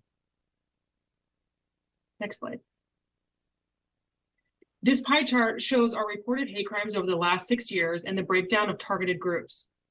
Each of the last three years has been completely different in terms of who has been targeted. The most common hate bias motivation in 2020 was anti-Black crime at 25%, In 2021, it was anti-Asian crime at 27%. And this year so far, it has been anti-LGBTQ crime at 33%. Anti-Jewish crime also spiked in 2021. Next slide. We connected with our city partners to identify our respective responsibilities. We know that responding as a community to hate crimes and hate incidents overall supports overall community health and better supports victims of these kinds of crimes. These are the referral items that were the responsibility of BPD, and I'll go through each of these now. Next slide, please. BPD will continue to build relationships with at-risk communities to support and engage with them. We currently connect with our at-risk communities through various avenues, including our Community Services Bureau, our School Resource Officer, regular calls for service, partnerships with community groups, community events, and relationships with our faith-based groups. The next phase of our work will be to identify additional partnerships with religious leaders, community service providers, and groups which have disproportionately been targets of hate crimes and hate incidents. Next slide, please. BPD's in-person response to hate crimes and hate incidents is a top priority. We are focused on service and intervention. Online reporting reduces our ability to apprehend offenders, make arrests, provide mental health support to victims and witnesses, collect evidence, obtain statements, or secure a crime scene, and we want to continue to offer these services to our community. BPD launched a public information video to coincide with Anti-Hate Week in November of 2021. The video was done in partnership with Mayor Arreguín and the PAB. We will annually recognize Anti-Hate Week through our social media outreach, and we will soon be launching our public information video in different languages. BPD also connected with the staff at the Berkeley Unified School District and UC Police Department. BUSD was working on a new policy around their response to hate crimes, and they will connect with BPD to help educate staff about responding to hate crimes in the future. Through our work on this item, we identified the Alameda County DA's Office Hate Crime Hotline as a viable option. The hotline provides services in multiple languages. Victims and witnesses are encouraged to call this line. The DA's office checks this line daily and reaches out to people within 24 hours. Our residents can also utilize 911, 311, and our non-emergency services. Our BPD data team developed the Transparency Hub, which provides public information on hate crimes. State law is changing next year to require that departments post this information online and our existing Transparency Hub will continue to provide up-to-date information. We researched the state laws surrounding hate crimes against persons that are unhoused and reached out to our county DA's office about this topic. The penal code does not currently include protection for our unhoused population, but there are conversations happening statewide about expanding protection for this group. Uh, this referral item will be ongoing as these conversations can continue to happen. We also capture data when our unhoused population are victims, are crime victims, or involved in incidents so that we can better understand and respond with appropriate services. We also connected with our regional partners at the San Francisco Police Department and the Oakland Police Department, as we know they have also experienced an overall increase in hate crimes. We will continue to stay engaged with this important topic and look for ways that we can improve our response and reporting. And finally, uh, PAB reviewed uh, BPD policy 319 in the summer of 2022. Several stakeholders will be exploring development of a campaign to promote outreach, education, and dialogue regarding bullying, hate incidents, and hate crimes. Thank you very much. That's the end of our presentation. Thank you so very much. Um, I really appreciate all the work that the Berkeley Police Department has done in response to this, this referral and just the work that you do ongoing to respond to hate crimes and hate incidents and just distinguish between the two, I mean, the hate crimes is an actual crime, a, a threat to a person, assault, but we are also seeing um, an increase of hate incidents. Uh, people make statements or engage in actions that um, are hateful and discriminatory against people um, in our community. And there's no doubt that we've seen an increase, certainly in the last five, five, six years, of hate crimes and hate incidents in the city of Berkeley. So um, I really appreciate all the work that's been done, and um, just a few kind of thoughts. Um, First, um, you, you talked about the Alameda County District Attorney Hate Crime Hotline. Um, I think that there's probably more that we need to do with the District Attorney's Office to to promote that in the community. Um, that may be some that may be a public information part of a public information campaign that we can be engaged in, so people know who to contact. Um, uh, sort of in lieu of having our own sort of reporting system, I think lifting up and really highlighting that resource, I think, is something that could really be beneficial. Um, uh, as the work is ongoing, um, you know, really identifying to for the decision makers what additional resources could be allocated to improve our ability to respond um, to to hate crimes and hate incidents and support victims is something that you know I think we'd be very interested in hearing about. Um, and I do agree that providing an in-person response is extremely important. And so to that end, the more that we can sort of lift up existing resources that are available for people to report these incidents, the better. Obviously, if something happens, the first point of contact is the police, the police department. Um, if it's um, an actual crime or violent crime, calling 911. Um, if it's not, then calling the non-emergency number. Um, but the Alameda County um, hotline does provide an additional resource, and I'm glad that we're those. I believe those calls are being forwarded to BPD to follow up on. Um, I know that there's already a policy, um, a general order around sort of not discriminating against people based on their housing status. So that's already existing departmental policy. Um, and uh, uh, while this person's housing status is not technically a protected class currently in California, so we're not really tracking that. I think there's probably information we do get. Um, uh, I'll also note that some people that are committing hate crimes or hate incidents are um, unhoused as well. Um, so uh, uh, I, I think our existing policy, the implementation of our existing policy is extremely important. And I want to continue to strongly encourage and emphasize that because it clearly does say that, you know, we're not, we are not to discriminate against somebody's housing status.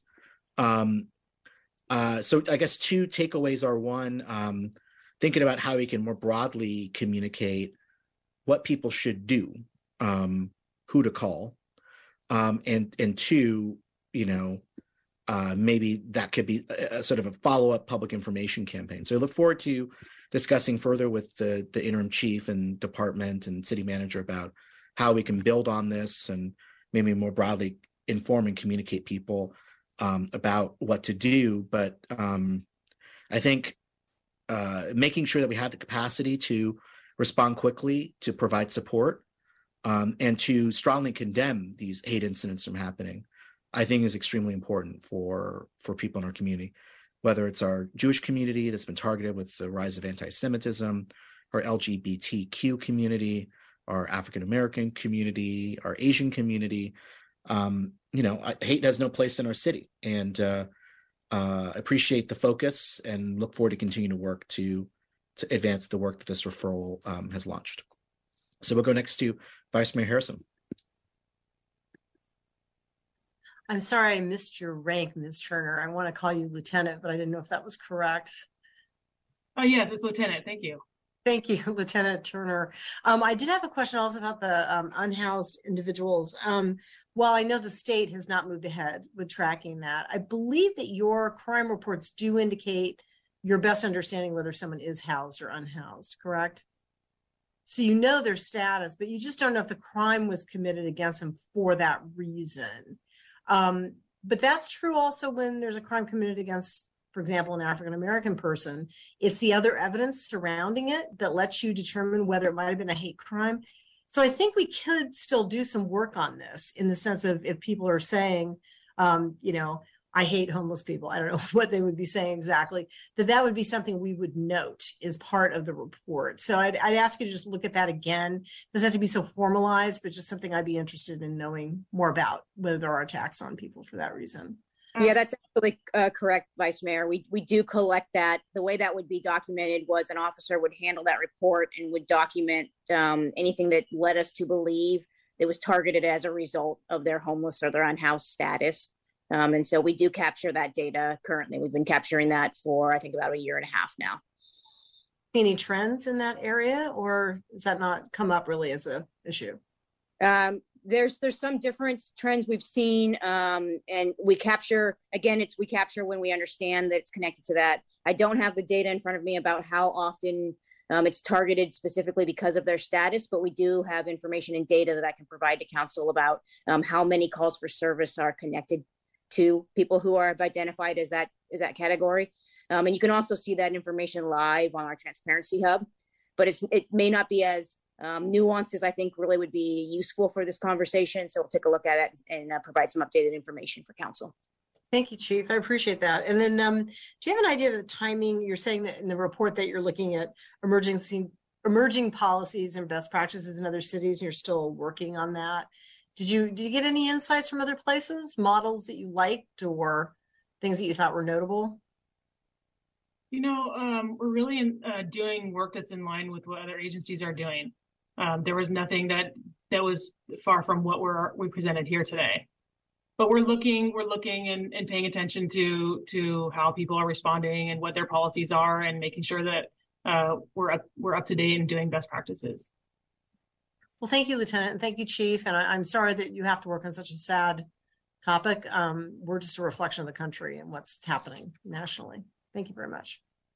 Thank you. We'll go next to Councilmember Wengraf. Yeah, thank you very much for the report. Um, in, are you collecting data about the different sectors of our society that are being targeted and and following trends and and are there um how do Berkeley's trends compare to the national trends in terms of the groups that are being targeted?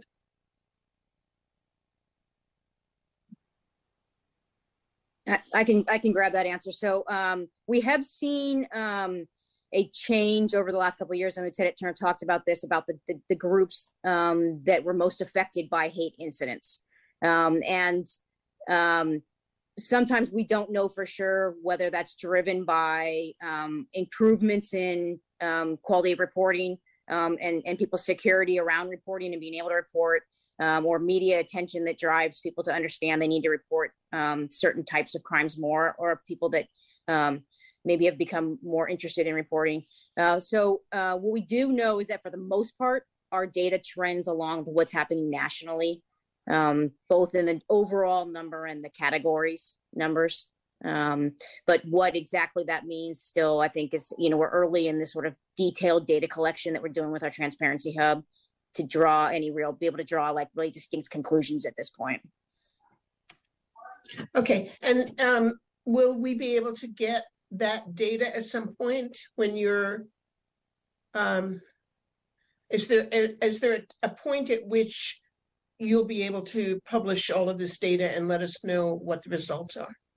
Uh, I think what I'm hearing is that there's a desire to maybe drill down a little bit deeper into the data that we have on our transparency hub. Um, so we can act, I can absolutely ask the team to start to um, produce uh, more detailed reporting on the hub so we can take that information and, and, and kind of understand that. And then we can pull that together. And um, I'm happy to report, you know, you know both uh, at our annual crime report um, and make sure it's also clear regularly. Our, our transparency hub updates um, in almost real time. It's very, very quickly updates. Um, so we'll try to get some information out there that the public can see rapidly, and then really do a wrap up summary and talk about national trends and and lessons learned when we come and do our annual reports. Wonderful, great, thank you so much. Thank you very much. We'll go next to Councilmember Hahn.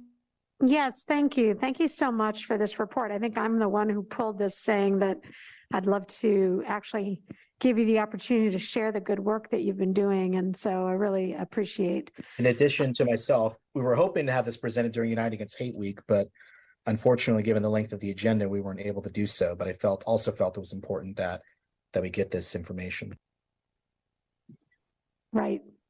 So um, anyway, I just wanted to thank you for the, you know, first of all, for the work that you're doing and then for the work of presenting it to us.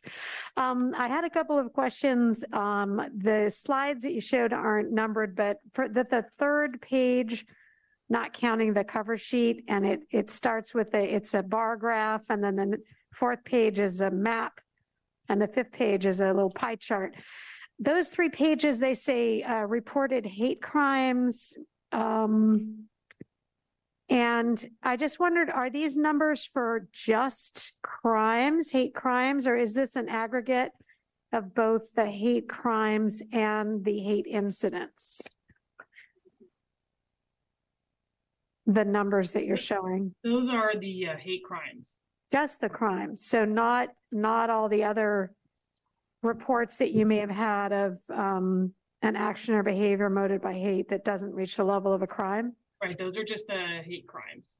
Okay, that's disturbing because the numbers are pretty high. Um, I was also curious about the fact, I mean, I think we all felt during the Trump years, which would have been, you know, 20, 2016 through 2020, that um, we we ex- we saw, I think we all experienced um, a real surge nationwide in hate speech and in hate crimes. Yet our surge is shown in 2021 and 22, which is during the pandemic and post um, the Trump presidential years.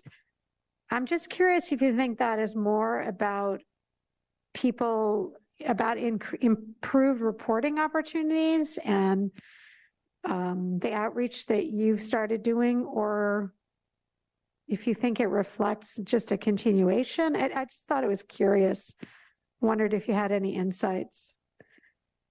Yeah, if, if I had to venture a guess, um, I think um, you're you're extre- exactly right about um, a change in our nation around sort of an acceptance of hate speech as as acceptable, um, and that led to a rise. Um, I think that the lower pieces you see on the bar graph re- reflect in great part um, shelter in place, and and people weren't out and about as much in our business districts um, and just out in general.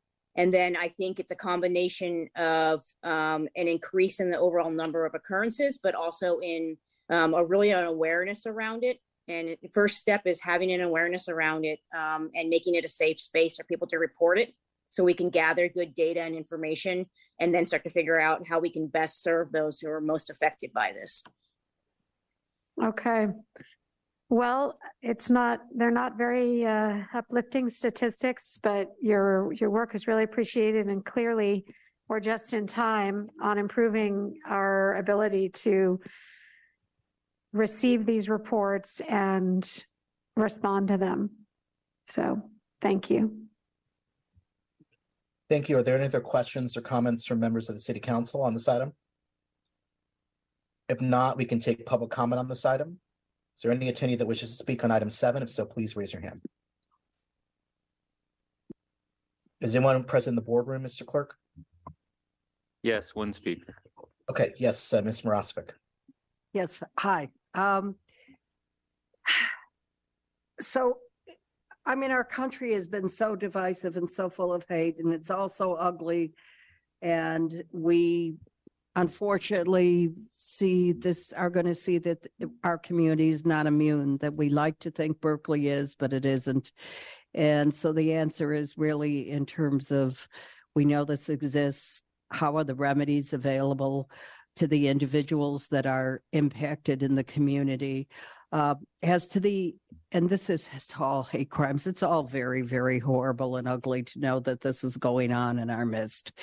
And this is clearly uh, an outlet for some people now who want to be divisive as opposed to being constructive for the for whatever reasons their frustration is coming from. As to the unhoused, this was a recommendation that came from the homeless commission uh, for uh, uh, for the unhoused to be included in reporting and response.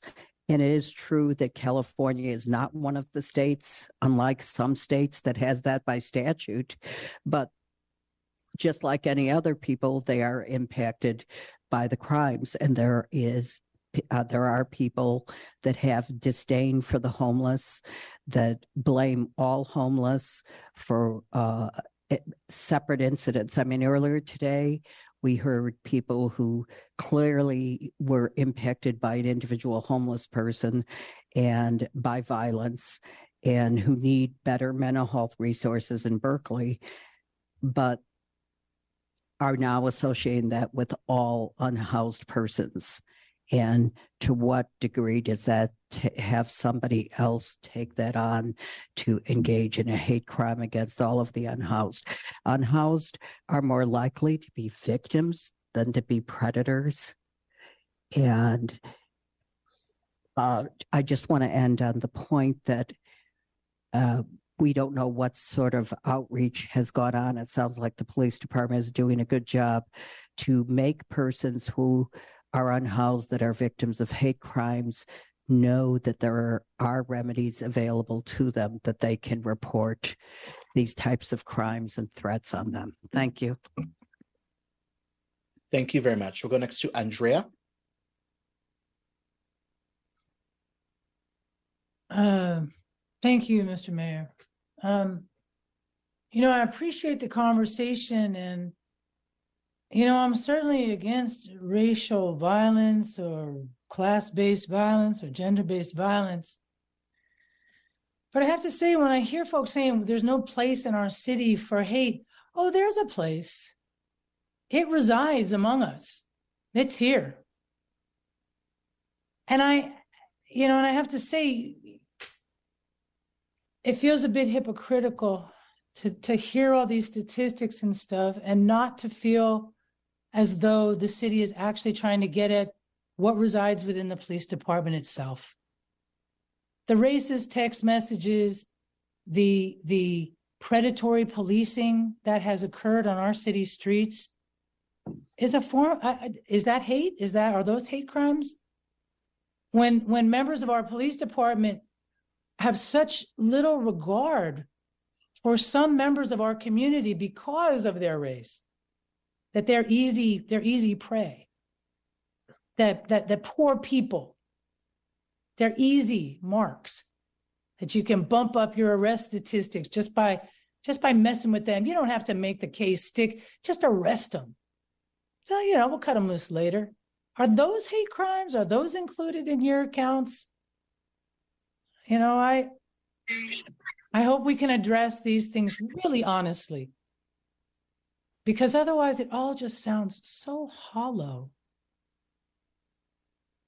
Thank you for hearing me. We'll go next to Kathleen Crandall.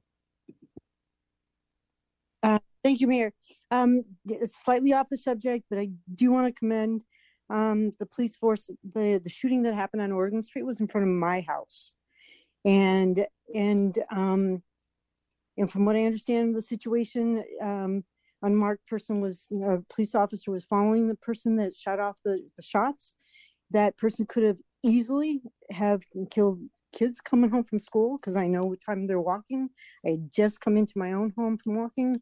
Um, so when that person shot off 22 shots, um, they shot him into the ground. They easily could have taken out property as well as, like I said, lots of people coming from the Berkeley Bowl as well as children. So, whatever um, your police officer did that day to um, to de-escalate, I really, really appreciate that. So, um, that being said, um, I'm I'm not an expert, and and I try to avoid talking in generalities, but I must say, um, when I see police officers walking on the street, being on bicycles, I, I feel safer.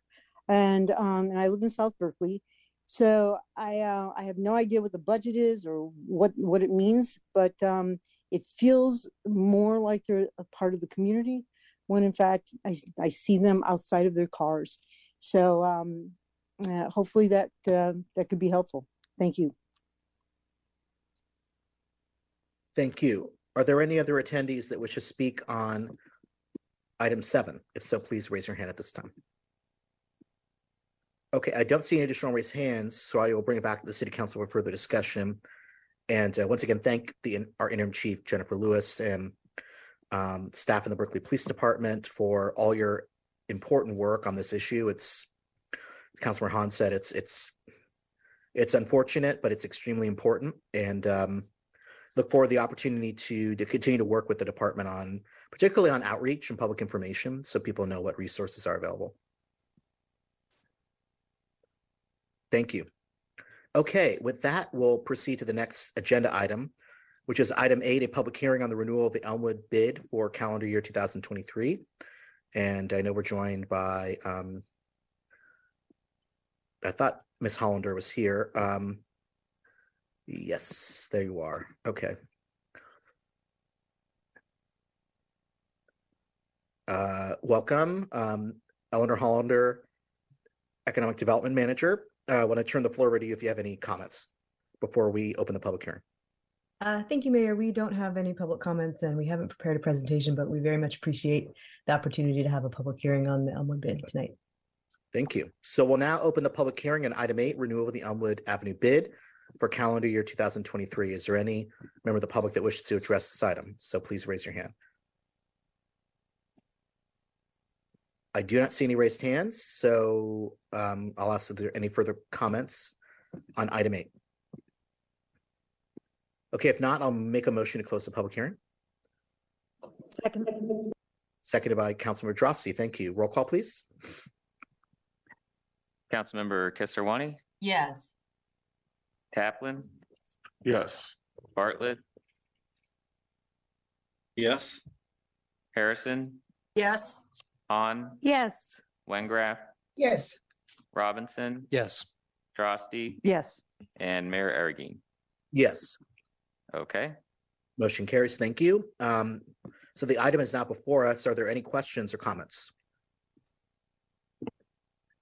I'd like to give Councilor Droste the opportunity to make the motion on the, on the item.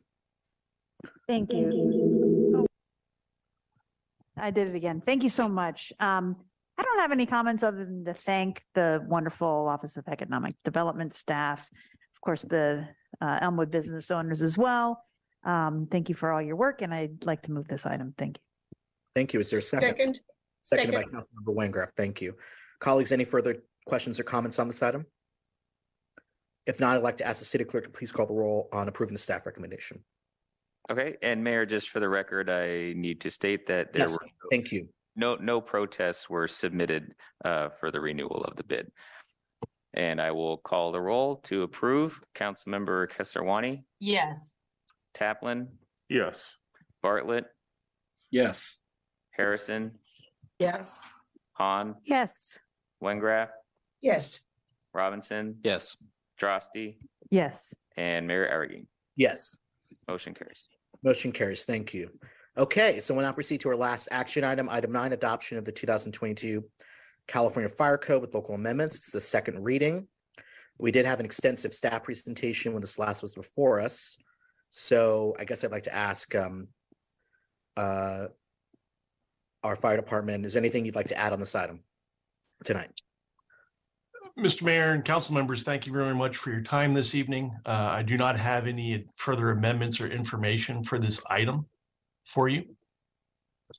Okay, thank you. Um, so I'd like to open the public hearing now on item nine and ask, are there any members of the public that wish to speak on item nine, the adoption of the two thousand two California Fire Code with local amendments? If so, please raise your hand. Okay, I don't see any raised hands on Zoom. Mr. Clerk, any speakers in the boardroom? No speakers in the boardroom. Okay, last call for public comment on item nine. Okay, seeing no additional raised hands, I'll move to close the public hearing. Second. Uh, roll call, please. Councilmember Kesarwani, Yes. uh, Taplin, Yes. Bartlett, Yes. Harrison, Yes. Hahn, Yes. Wengraf, Yes. Robinson, Yes. Droste, Yes. and Mayor Arreguín. Yes. Okay, Okay, the public hearing is now closed, so I will uh, recognize Councilor Wengraf. Yes, I'd like to move adoption of um, the twenty twenty-two California Fire Code with local amendments. Second. Seconded by Vice Mayor Harrison. Thank you. Okay, any, any questions or comments on the motion? If not, I'd like to ask the city clerk to please call the roll. okay. Councilmember Kesarwani, Yes. Taplin, Yes. Bartlett, Yes. Harrison, Yes. Hahn, Yes. Wengraf, Yes. Robinson, Yes. Droste, Yes. and Mayor Arreguín. Yes. Okay. That second reading is approved. Thank you very much. Um, that completes our agenda. Is there any public comment from anyone who did not previously speak during the initial public comment period? Uh, Kelly Hammergren? You should now be able to speak. Um, thank you. Um, I really want to thank the staff tonight for the way you set up the meeting. Um, because you activated live transcription and we had closed captioning. And of course, um, while I was trying to track uh, the council meeting, I was also glued to watching what happened with the election. And I really appreciate that um, with a live transcription, I'm able to step away for a minute and then come back and read what people said. And so I just I just want to thank you for doing that tonight and I hope that we can do it in the future because the the live transcription of the meeting is just such a pleasant resource especially um, if um, if I get attract distracted for a minute or someone is distracted for a minute, you can um, follow what's been said the entire evening. So thank you very much. Thank you very much. Are there any other attendees who wish to speak on non-agenda matters who did not previously speak during the initial public comment period? We have one speaker uh, here in the boardroom, Mayor. Okay, thank you.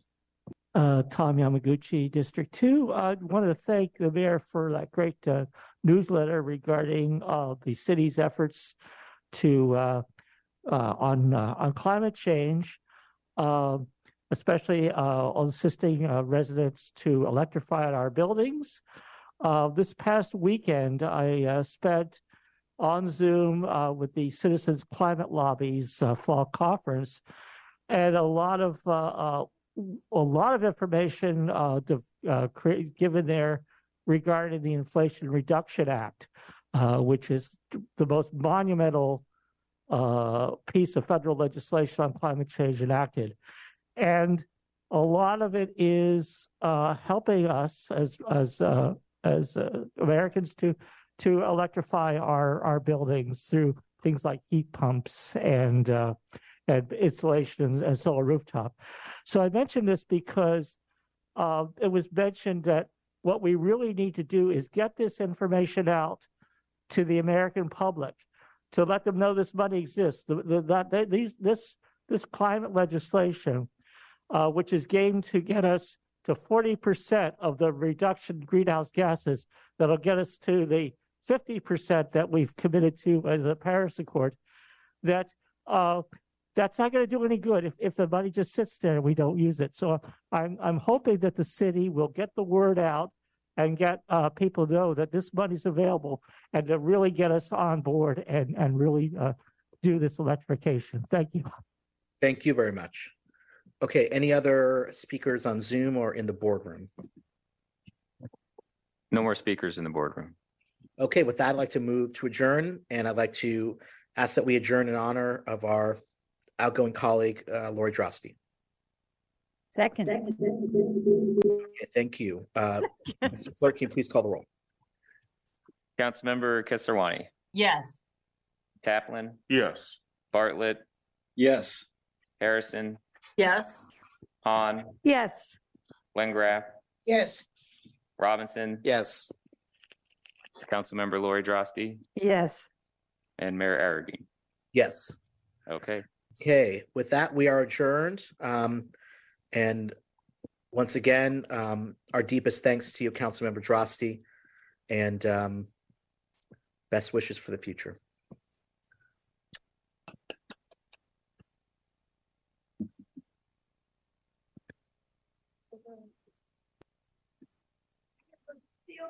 Recording